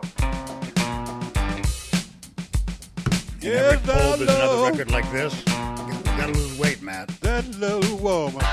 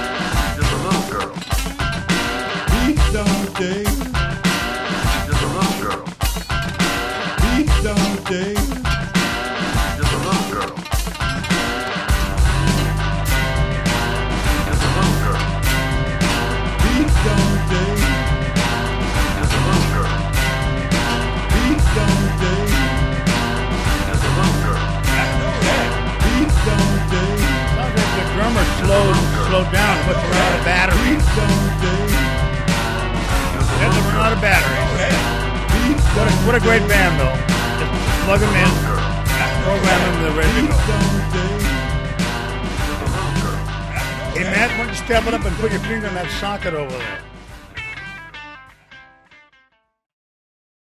Uh, June 17th, 2006. It's the third hour of the Watt from Pedro show.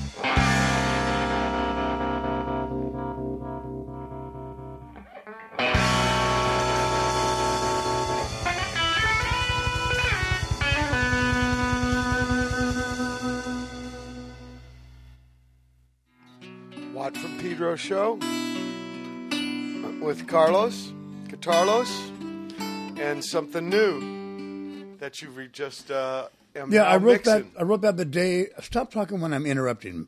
Uh, okay, uh, I wrote that the day of the rehearsal, the day before we, we recorded it. Actors rehearse, we practice. Shh, but but but don't tell anybody. Yeah, uh, I wrote about six new songs for this new new record, mixed by Mark Linett. It'll be mastered in a couple of days.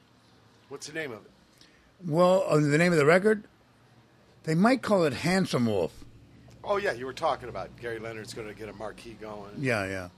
So um, the song was written like the day before we recorded it, and, and it's live. The whole record's live, bass, some drum, and guitar, live singing, live everything.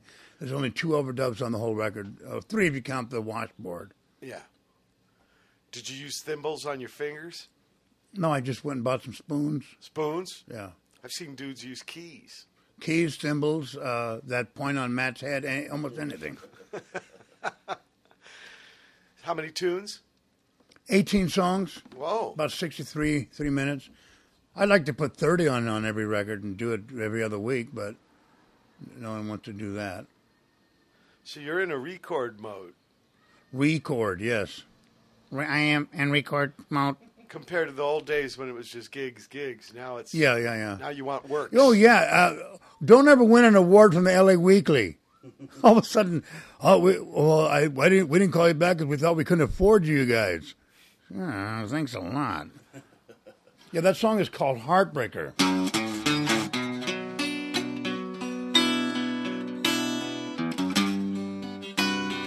Got some cool chords like these here.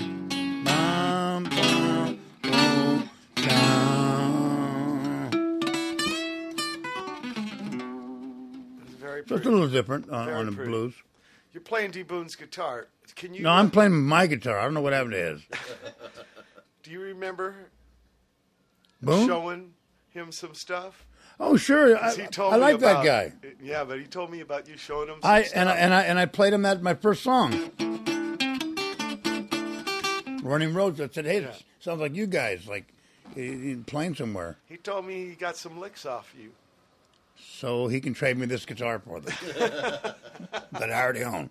I'm just being nice. This is a pretty nice guitar. It's a 125 with a dog ear on it. So a guitar with a dog ear. Oh, cool. No, it's got it. That means so a pickup. The only thing that's not original are these pegs uh, Yeah, and these strings, of course, and these knobs. those knobs, top hats. I have my original knob. Can they see this on the air? They're gonna have to feel it. okay, yeah. Uh, Anybody want to want to lip sync me? what'd you think of his playing? He was a little different. I liked it. I liked it. You guys, uh, as I as I described it in your movie. Oh, what's that guy's name who did that movie? Keith. Hey, send me a copy, you line sacking new wave shit. I'll send you a copy, Carl. I'll, I'll send you a No, I'll make sure you get it because I got it at my pad. Uh, oh, okay. I got it. And um, so, as as I described, I liked your guys' sound. I described it in the film as what, Matt? Avant Garage. Not Avant. It isn't a, a nasal spray.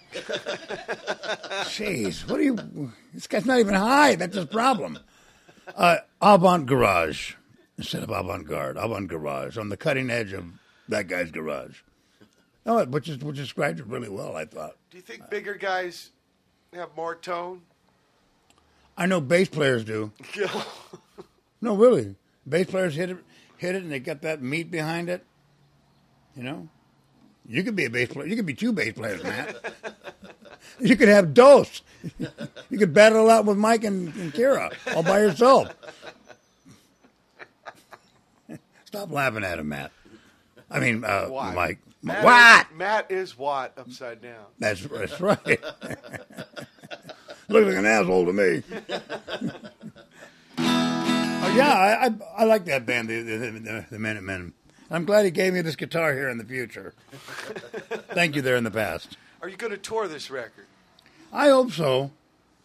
I hope so. Yeah, I With want to this get a trio that you we saw at Liquid Kitty. at the at the at the, at the Empty Kitty. Yeah, Empty Kitty. but it, it wasn't empty. no, it wasn't. It wasn't empty. We get we get people in there. No. That's why he has us two or three times a, a, a month. And there's no cover. We play a couple times a month at the Liquid Kitty.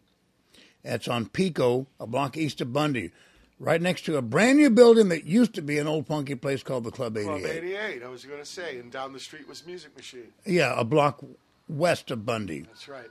same side of the street. Played many gigs there. If you go to thekitty.com, K I T T Y, uh, you'll find out about the place. Yeah. Club 88 had Or you can go to, or you can go to Carlos Guitarlos XCon. I mean dot com and find out about it. What? Club 88 had a strong piss smell in it. Yeah, Wasn't it funky? cheap beer. That's probably why.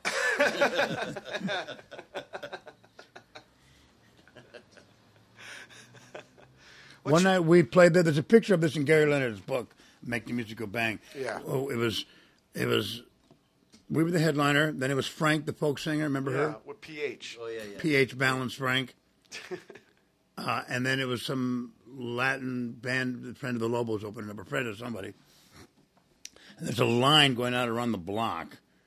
And we made a lot of money that night because there was no ins and outs. I always did that. I said, no ins and outs, uh, Wayne. So everybody wanted to go out and smoke a cigarette. More money to get back in. I was, I was a dog. So, um, uh, it was so hot in there that those old swamp coolers were blowing out water. Durf got up on stage, tried to sing, took a couple of breaths, and passed out. Durf Scratch. Yeah. Have you seen him lately? I haven't seen him for years. No, I, I did a couple a couple years ago at the Tangier or somewhere. Oh, Hollywood. Somewhere. Los somewhere. Yeah. yeah. What was your favorite club to play in the old days? Well, I like the cafe because I practically live there, but the um, the whiskey or the or the Roxy, they were actual clubs, Good sound. and we used to make money at them and play them a lot. And before this pay to play crap, Yeah, yeah, Mario and Elmer liked us. One time we opened up for Willy DeVille, yeah. New the uh, junkie from New York. Maybe he's not doing junk because he's dead or someone tied him down. But um, and he was, and and so we said, Mario Elmer, uh, where's our dressing room? Well, you can't have it tonight because they got their friends in one room and they're in the other room. Oh, okay, that's okay, fine. But I'm going to pay you a little bit more. Don't worry. You, you get all your drinks free too. Okay. Well, can we get something to eat? Well, all the stuff we made, so the kitchen help gets back is in their room. Well, they're not going to eat it. They're all they're all high. Well, I know, but the, but they want it there in case their other friends come in later that aren't as high. Okay, well, then he goes, you know what, fuck it. So we opened the door. We went in, took all their food out, and ate it out in the hall. Left the trays there and everything. So it was kind of funny. I thought we did that with Public Image. D Boone ate all the pubic image. I have my original knob. You guys did what with public image? D Boone ate all their chow. You know what? You remember that guy, Filthy Mug, Filthy Big McNasty? Um, he had a club called the Horizon Club, which now is the Viper Room. This yeah, is ni- the this is- Central in. Yeah, the Central too. This is 1970 when my, my brother was playing there in a band called Horizon. One of his other bands was a big horn kind of band, and uh, so I kind of knew him over the years. And so I, I'm working for him. He's starting to have punk shows out at the out at HJ's. I remember that. Valid. Right across there. He he was part owner of that too. So I'm over there. He goes, Carlos, I want you to, you know, everybody, so I want you to come out and work the work and work the door and keep the kids cool. Okay. So nothing was going on, just a bunch of punk rock kids having fun. But Mike Ness and Chris and some other guys were drinking out in the parking lot. Chris, the drummer who owns the Pike, and so um, Philly Manager goes, "We're having trouble. We're having big, big, big, big, big, big trouble." But I saw a cop drive by half an hour ago, and and uh and and social distortion's drinking out in the parking lot. I thought, oh, cool. So I went out there, and he goes, "You have to stop him." I go, "Oh no!" I'm thinking, "Oh no." So I go up there and I go, "Hey, you, you know, you guys got to stop drinking because this this guy's kind of an asshole, and he's just nervous because it's one of his first punk shows, and you guys have brought in a big crowd, and you know, he's just nervous. You know, he doesn't know it's going to be cool. A couple of chairs maybe be busted." So they so they, they so they smarted off to me. They go, well, what are you going to do about it, Carlos? Drink all our beer? And I, and I thought, that's it. The only cool thing I can do is take the beer and drink it all in front of them. So I, I said, yeah. I took the beer out of his hand before he could hand him out, drank it, took the 11 more beers on the, on the tall thing, took 11 more beers out of his hand, drank them one at a time. Down. You know, like those guys that can shoot beers, you know? Yeah, yeah. I, I drank I drank 12 beers, gave them back there, and said, get, get back inside. Get back inside. get back inside. And so they thought it was cool. so they went inside. There wasn't, it wasn't any trouble. Were you good buds with El Duce? Oh, sure. Eldon, yeah. Um, uh, he was the top of his class. Because he hung around the cafe a lot. Did you know he was the top of his class when he when he was in school? Like up in Seattle? Yeah, I didn't know that. pretty pretty, pretty smart guy. Yeah, I didn't know he was younger than me. He was like a year Well, younger. isn't isn't everybody, Mike? Even me. No, but I knew he was a smart guy because I Hey! would talk with him and he. Hey. Oh yeah, he, he actually had a, had a had a brain, except for the except for the for the couple of for a couple of months when he was out in front of Playboy Liquor. And he'd tell everybody he was top Jimmy. They'd all buy him drinks. Yeah, I'm, I'm on that Van Halen song. Drinking out in the parking lot. And then Buddy Buddy Miles used to panhandle money in Ralph's on Bronson and Franklin. He used to panhandle money to get angel dust. Hi, uh, my name's El Duce. So he was El Duce and El Duce was Jimmy. And Jimmy was drunk. He didn't know any of it. Yeah, El, El Duce was top. He's a pretty, pretty, pretty smart, pretty smart guy. Yeah, yeah, Uh, I used to be the the uh, the doorman at the Zero on 1955 Cahuenga. yeah. um, before they moved around to 1648 Wilcox and over near Gardner. Uh, And by pigs eventually. Yeah. yeah, yeah, that was the last one. Yeah, that uh, You seen Poke now lately? Polk. Yeah, Polkna. He looks like a wall of salam. He looks like a wall of chorizo. He's a, he's as wide as he is as he used to be tall because he's been pulled down by his weight. He is one wall of chorizo. So you seen him recent? He was at the at the club right after you you left the other time. The other Oh day. wow. Yeah, he shows up late. God, is he still living up in that, that apartment? No, no, he moved out of there, went to England, and then he moved back. Then he moved to Boston or Philadelphia. Then he moved back. Then he moved to New York. Now he's back down there, Third and Hoover. Charlie, he he, he lived at the at the um, zero one on Melrose, Yeah, yeah. over near Pink's. But he would Now spend- Pink serves a balanced meal. Hot dogs are so long you have to balance them. Visuals on balancing. There was a club near there called Blackie's. That's how I found out about pigs. Oh yeah, yeah. You, know, you can see how far how far Pedro is. So It's, I only knew about Hollywood from the punk days. yeah, we we uh, we uh, got off the freeway. Well, it ends. got on Nowhere's Lane, went all the way down to the end practically of Nowhere's Lane, Yeah. turned left on Where the Hell Am Iville, and here we are in the middle of nowhere. On the corner, get stabbed and shot. I'm not worried about that. I can handle myself. All roads lead to Pedro. yeah, you can't pass through Pedro because the freeway ends here. Yeah. I remember so one time this guy comes knocking on my door. He says, I was just passing through. I said, You can't pass through. You got to end up here. How do you pass through, Pedro? So you guys used to be three fat fat hippies, and you came up to Hollywood, and the rest is boring. It's history. His story, not my story. Ain't my story. I didn't say nothing. We're going to play another song here from your new record. Okay, let's uh, find called one. It oh Ain't yeah, Right. It ain't it ain't right. The song is one minute and forty nine seconds, only because I lengthened it. What- What's the story behind it? Uh, the band it's couldn't supposed get to it be like together? uh, well, I wanted to write a Ramon style little Little Richard song. Down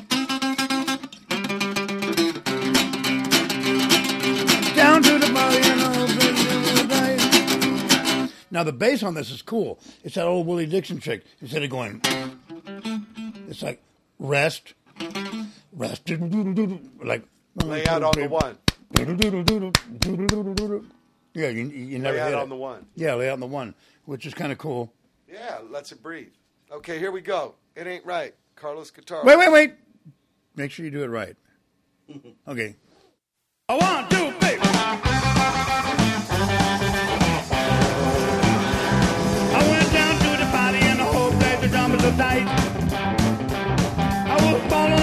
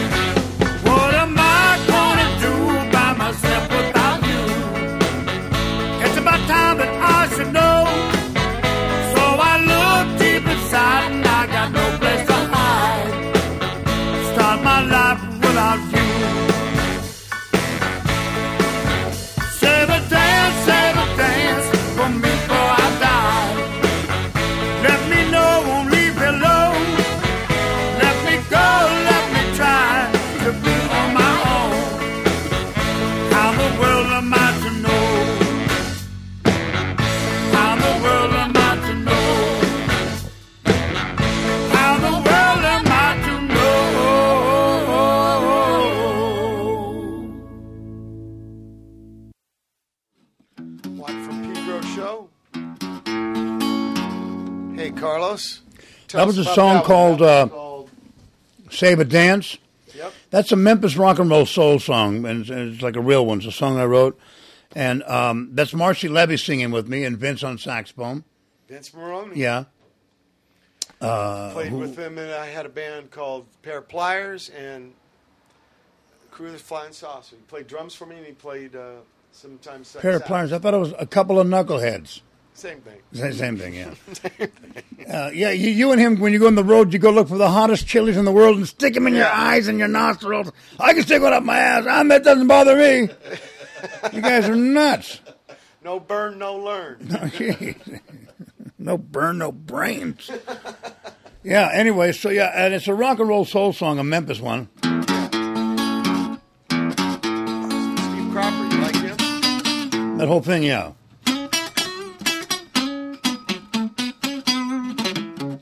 And that's that's from the record Hell Can Wait, which has been out for about seven months. I got paid three times in the last two or three weeks from proper records from over in England. So they're right on top of it. Had trouble with Burnside though. Yeah. They haven't paid off yet, but it was okay. They were worried about returns. Yeah. And uh, you can go to any any borders and find it, or uh, anywhere anywhere in the world and find it. It's called Hell Can Wait Now, how'd you re- how'd you record that one? At the same studio Yeah. that, that you recorded at on the first record, Mm-hmm. and mixed at the same place. Chris uh, Chris Landon, no Chris somebody, the guy that works for uh, Beck on the road and everybody. Oh yeah, Chris somebody. I know him, Chris. He's out in Panorama City, which is also in the middle of nowhere. Northwest Valley. right next to San Pedro. Oh. Um, yeah, right, and right in the middle of all the freeways. You, driving the there's no freeways there, and then Far um, from Pedro. but there's somewhere in between. And the each end is nowhere.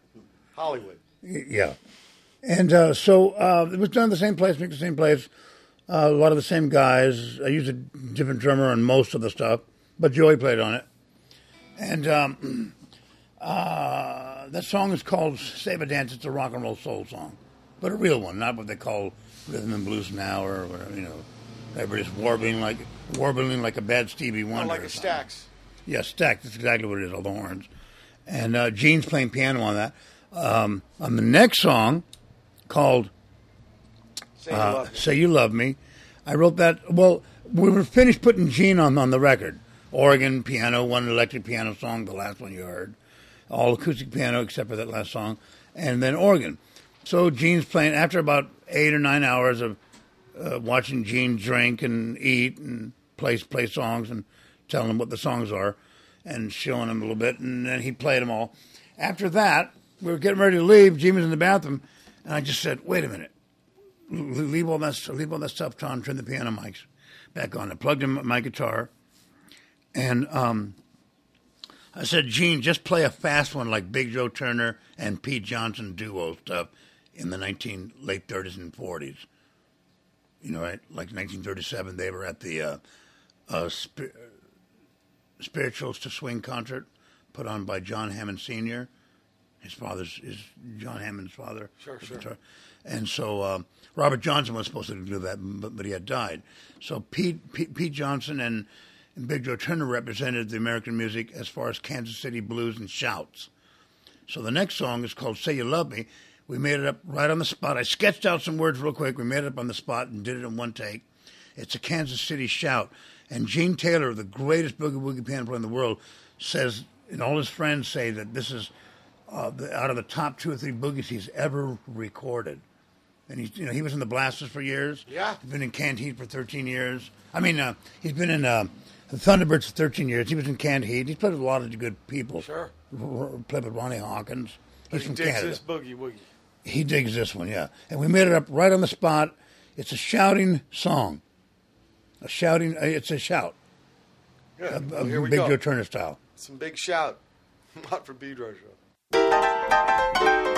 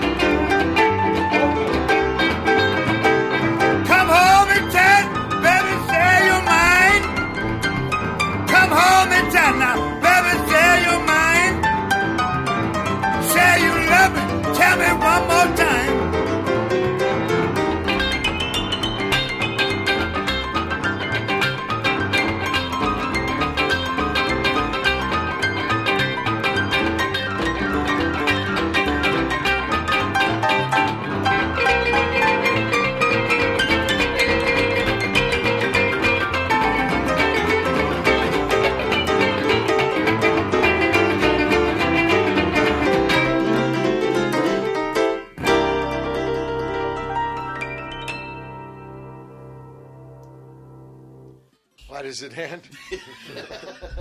So ha- they halfway ran through out that, of tape. halfway through that, Mark Dalton, the, the engineer, who played bass on most of the, of the record, along with my friend uh, Bill McBeath from up north, and mm, Mike Hightower played on two songs. But Mark Dalton jumped up and plugged his bass in halfway through. So it was a total improv, Yeah, that's great. which I like to do. Yeah. Spontaneous. So, new record. Maybe get to tour it. I hope so. Yeah, we're going to try and get a booker and sell the damn record instead of pushing it. When's the last time you did a big tour? Last year and the year before, went over to England. Oh wow. But what about U.S.? Uh, two been a years while. ago, went all around the country for a couple of months. With a band? Yeah, yeah. Wow. With uh, Marcy Levy in, in, in the band. She was in the band till March 7th. The woman singing on Save a Dance, the one Yeah. that went, uh, I need love, I need love, just like everyone. She's singing with me on that. She was with Clapton for seven seven years. She wrote Lay Down Sally and a bunch of other hits. She had the fastest rising British single ever called Stay with Shakespears Sister in 1992. Uh, she won the Ivor Novello Award too. It's over in Britain. When her and I went to England, because this Straight from the Heart was the discovery of the year by the BBC, her and I went to England for a week. We were on the radio three or four times a day on the BBC. We might go back to the same station the next day, but they'd hook us up to a different part of the country. Ah. And then, um, and we did one gig there at the uh, borderline and sold sold it out. And my friend Bill McBeath, who owns the Ivy Room, no, I didn't say Ivy Room, I said Ivy, up- up in up in the East Bay, San Francisco, uh, in the East Bay. He was on his way to Turkey to close up one of his bars because it was getting to be too much trouble to own a bar there. So he was on his way to Turkey, so he stopped by there, and this drummer named Osmus already lived over there, so he played with me here. So we uh, played the borderline sold sold it out. It was good. Great. We got a five star review from David Sinclair, one of the few he gave away that year. He's like the biggest critic over there in the, the London Times, Times of London or something. This spiel is wearing you out, Carlos. You got a gig in an hour. Oh crap! I have to eat too. In Long and Beach. I have to get there. Yeah. Luckily, it's only like eight miles, right across Vincent Thomas and Gerald Desmond bridges. In between, Terminal Island. Only prison. Oh well, I'll just- Federal. I'll just but it's stop by and minimal minimal security. Okay, I'll, I'll be able. I'll be able to get out. Give you some South Bay geography. Yeah. So how often do you guys do this show? Uh, once a week when I'm back, I'm not on tour. Once a week when you're a wetback. You know, Mojado. You got any ID? That's a heavy issue now. huh? Yeah, it is. It's kind of creepy. It is another excuse. Yeah. So why don't you play another play another song? Off uh, Hell or the new thing? Off of Hell Can Wait. Okay, what do you like? You want to hear a s- slow one? You want to hear a fast one, or you want to hear a did some- half-assed one? We just heard some boogie woogie. Okay, play is number six. I found someone. Yep. Okay, this features Marcy Levy on her own verse and verse and her own chorus, Okay, here we go. and then we then we sing the last one to together, and we and we and this and we and we wrote this song on stage one night. I called out all all all, all, all, all, all the chords. Whoa. She made up her verse on stage. Is that by Cozy's? Yeah, it's got a lot of chords. okay, here we go. So those guys.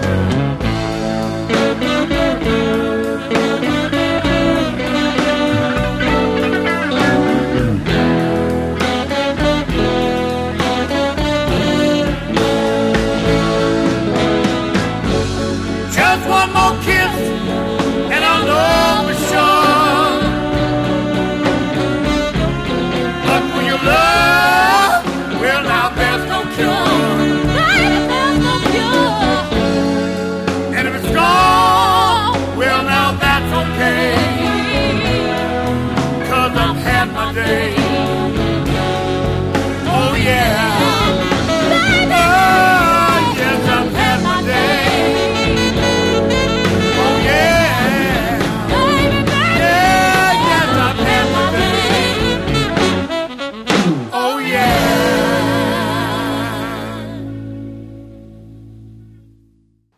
Levy. All right. Uh, that was I Found Someone from uh, Hell Can Wait. We wrote that on Album. stage. Written on stage, in the moment. You got a little graffiti here. Peace, heart, note, infinity. Peace, love, music forever. Yeah. Dude. Word. Dude. I'm into it. I'm into it. Do you know any young people playing nowadays that you like? Uh, well, I don't get out much unless I'm playing. Yeah, I know. I'm kind of like that too. I'm like what happens is kids give me music after the gigs. That's how I know about some stuff that's happening. Not Oh. really stuff on MTV or anything, but people making music in their garages and bedrooms. Well, for some reason, musicians don't talk to me after gigs. Yeah, we ran away, huh? Huh? He had he had work the next day early. Yeah, I mean, you were hollering from the hatch. Where's your bass? You didn't tell me to bring a bass. I didn't know. Well, why the fuck would you go somewhere without one? what the hell's wrong with you? I thought I Mike, got be- what? I got had A bass? I got to be spectator mode. Nah. Nope, always have your bass. Um, you've been playing with Vince a lot, huh? How many years? About three on and off. Wow. Wow. How'd you meet him? He's actually from Orange County originally. I met him from my friend David Black, Oh, and he had uh, a Dan Petrucci on drums. He had Vince on sax. Uh, Mark Doughton on bass. That was his band role. He's a guitar player. yeah, yeah. But the thing was, he was doing about eight or nine of my songs in his set, and telling some of my jokes. Oh, man. what an idiot. So, Did you I- just I walk in on that and just Huh? saw it? Did you just happen, or did you hear about him doing it? Oh, I saw him doing it. You saw it. So I just said, "Oh, there's a there's a good band." a bunch of smart guys. Telling your jokes. Damn. What about your stories? Oh, he'd al- he'd always say I was picking on him. David did. So he, he says, "I don't want to play with you anymore." Okay. Thank you for the band. Clapton stole Marcy's band twice. Wow. Twice, when they were in Oklahoma. She's from De- she's from Detroit. Yeah. Stole her band twice. You know, Oakley and uh, what's it? Carl Radle, Terry somebody, Terry Oaklander. That was, Did you say I'll pay you more? Huh? He just said I'll pay you more. Well, he needed to do a record, but she was under contract the first time to um, Shelter Records. She was living with Leon Russell. She, she was a Shelter, just under record, under contract to Shelter. So she had 18 more months. As soon as that was done, she joined the, the band too, Clapton's band, and wrote a bunch of his songs and stuff like "Lay Down, Sally." Um, yeah, the sickness that came on you as it, it kind of slowed you down a little bit. What did? Like the what was it called? Congenital heart. Congestive heart failure, Congestive heart failure. drugs, alcohol, Right. and So- diabetes, and drugs. So there was kind of a change of drugs. Uh, huh? change of lifestyle. Well, no, I just stopped playing in clubs. Played mostly in the streets and could make, make a lot more money and get a lot more. drink. And um, uh, no, I never stopped playing. No, I'm not saying I playing. I said lifestyle. Well, I guess playing is a lifestyle. Yeah, that's, I don't have a life. What are you talking about? Who is this guy, man? No, the chemical thing. Oh well, uh, no, it actually helped. made a lot of money playing the streets. I made more money playing. No, I'm not talking about the streets. I'm talking about the lifestyle change because of the sickness. Oh no, hell no, that didn't slow me down. I can still sing louder than anybody, even though I can't But you're breathe. not as uh, much baracho. I don't drink or do any drugs or anything for years now. Yeah. Oh, that was actually before the sickness. I stopped right, right, right before. Yeah, I stopped in 2001, right Uh-huh. after, uh, right the, the next day after Jimmy's wake Okay. at the zero one on Melrose. That was it. I heard three people say, "Look at Carlos. Carlos is next."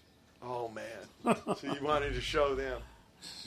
You know, I'm always uh pissing somebody off. I do my best to piss everybody off equally, though. I don't want to leave anybody out. You think you play better? Now, I play better all the time. I know how to play. I like to play. Any song you want to hear, if I don't know it, let me hear it once and I'll play it. We play the, the Wizard of Oz song. Oh, I like I like that song. You want to hear it? Yeah, please. Yeah, for a while, I was on drugs and drinking and playing on the streets, paying thirty-five bucks a day for a room, like twelve hundred a month, and I was like, you know, my hair is falling out, my teeth, my nails. I have a goat manicure, and like I, things were getting really, really, really bad. But then I thought, in San Francisco, I'm all by myself, and I go, things could be worse. Carlos, don't worry, things could be worse. Then I thought to myself, how? Then I thought, you could be Brother Matt.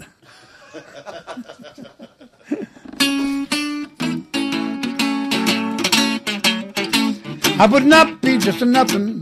My head all full of stuffing. My heart's all full of pain. Ouch! With the thoughts I'd be thinking, I'd be home and I'd be drinking if I only had a brain. I could wallow with hours like Matt smoking all the flowers, consulting with the rain.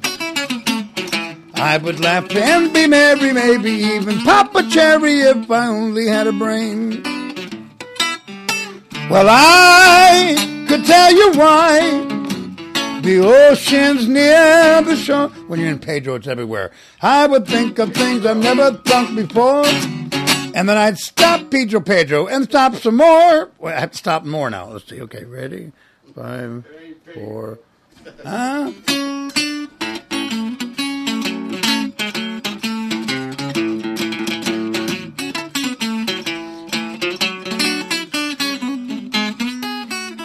If I only had half of what's left of my brain.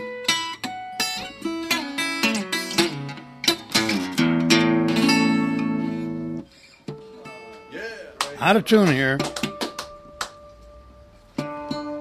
Carlos, do uh, young people ask you for advice about music? Yeah. What are you telling? I got this kid. He's a my my younger brother. Someone on his wife's family side. Their their kid lives in Vegas. I met him at Christmas, and he's a bass player, and he really likes Flea.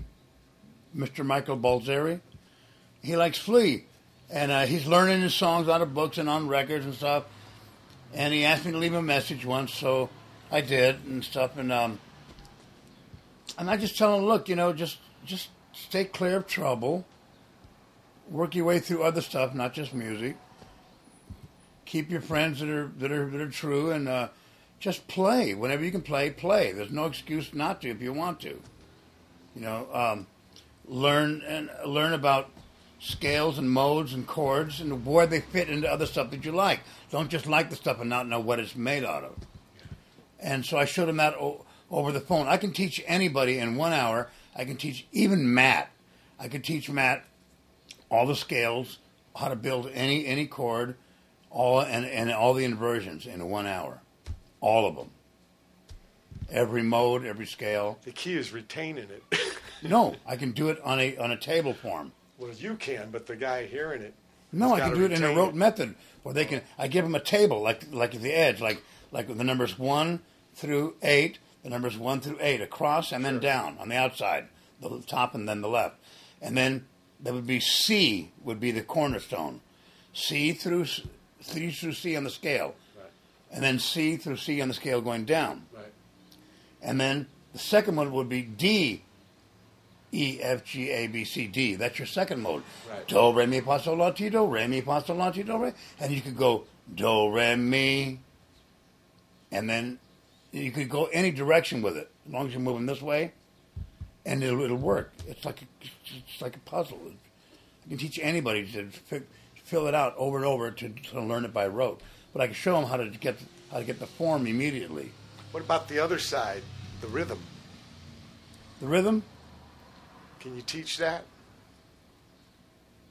I can teach it if they already have an idea of some other songs that they like, sure.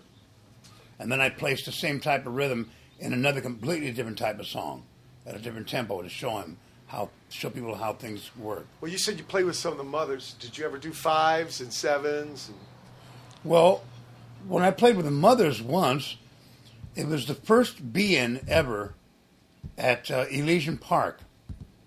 I mean, near the near the police academy in Elysian Park, not Griffith Park. I, I made a mistake. Not where they had the, um, not near the carousel. That was the Lovins. Love-In. About a month later or so. Yeah.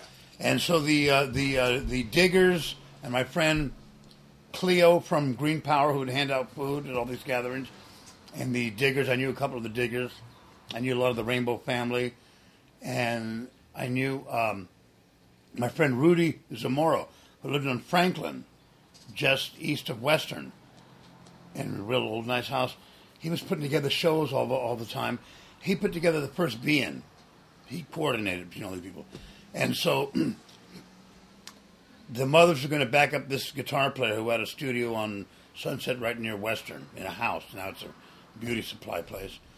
And um, forgot his name. He was really, really good. And um, he was he was from from Dallas, and they weren't ready yet. So he says, "Carlos, get up and play two or three songs." So I, I get up and I start playing my favorite Robert Johnson song that I heard Clapton do al- al- also. I got rambling all on my mind.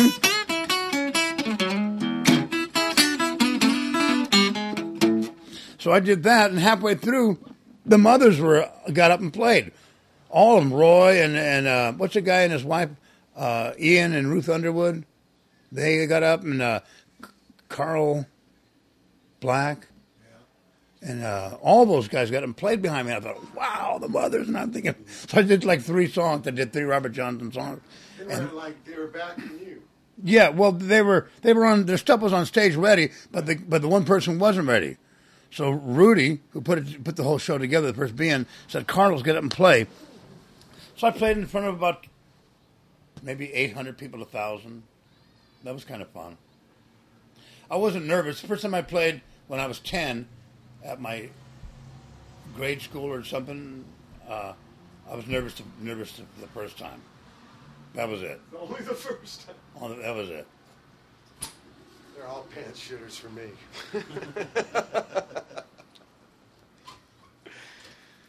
wow. Here comes Tina. Tina, put your clothes on. Oh, thank you, Tina. You know, uh, is there somebody you'd like to play with that you haven't? Yeah, I'd like to play with Stevie Winwood and get get him back playing straight on. Wow. That guy's good. Oh, yeah. Even when he was a kid, huh? Even when he was with Spencer Davis. That's even what I'm with, saying. Even with Traffic. Spencer Davis I- I on like the that. organ and singing And playing guitar too. and guitar. Somebody help me now. Somebody help me, yeah. Won't somebody tell tell me tell me what I've done wrong? Remember that song, Somebody Help Me? He was he was really good. He, or he is. Anyone else? Like to play with Top Jimmy, but he's dead. Yeah. Good point. Like to jam with D Boone, Yeah. but he ain't around. Modern day Cholo song. Huh? Modern day Cholo song. You want to hear a modern day Cholo song? This is Art Fein's favorite song. Yeah. And like Ray Mandrick's favorite all time rock and roll song is Dance with Your Baby, which we heard up the top. And um, but this is Art Fein's favorite song. The love I want, the love you've got. Let me tune it. Tune it down here.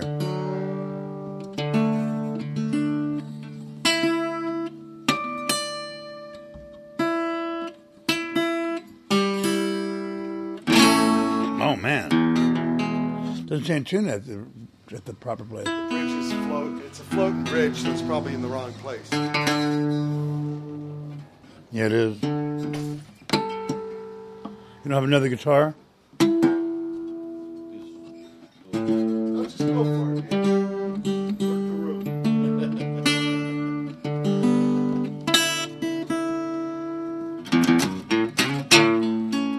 Love I want, the love you got. And for me, there could be no other one.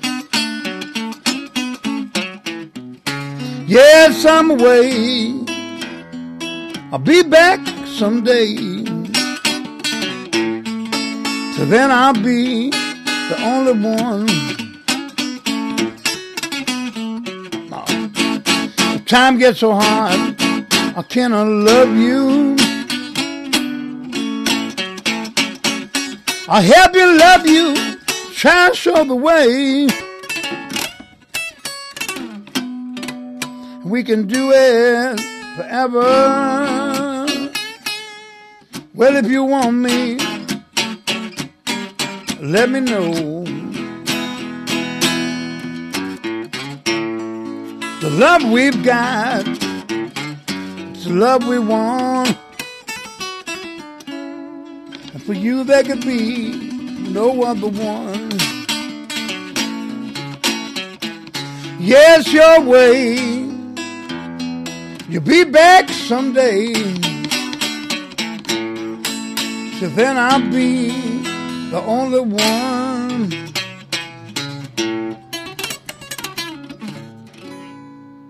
Short version.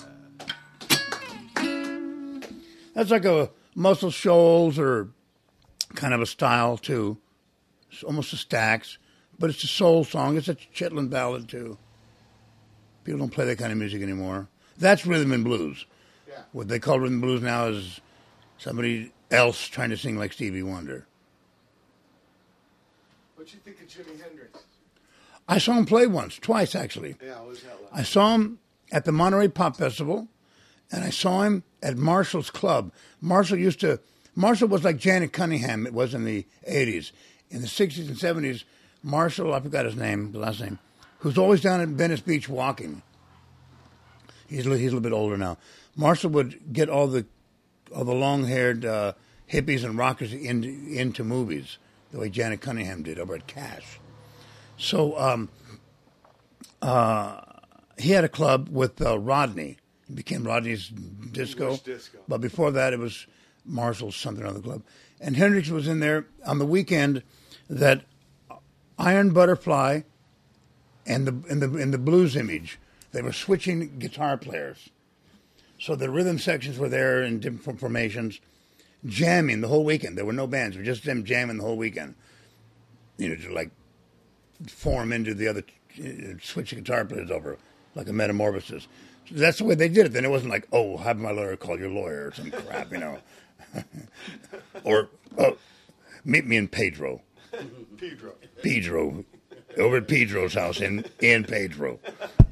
So, um, so they were jamming the whole weekend at this club, and the bathroom door was a very small door, and I had to lean into it a little bit.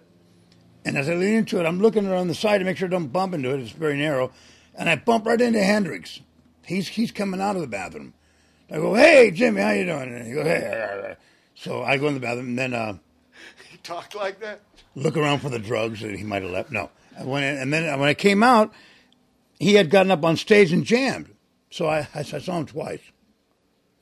That was kind of cool. He was, Smoking? he was he was good. Yeah, I like his stuff.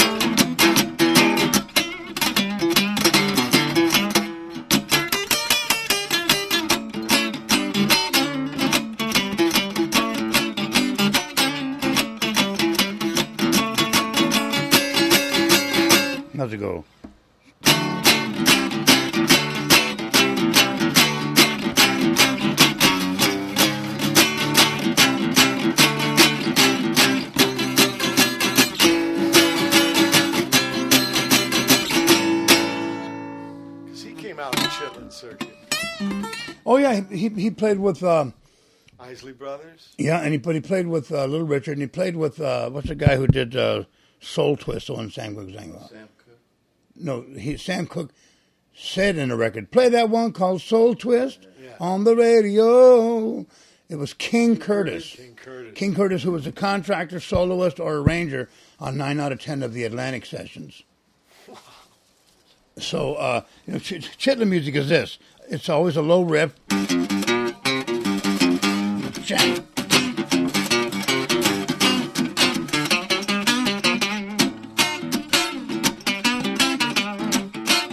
And Hendrix did that stuff a lot. Here's the number one Chitlin lick.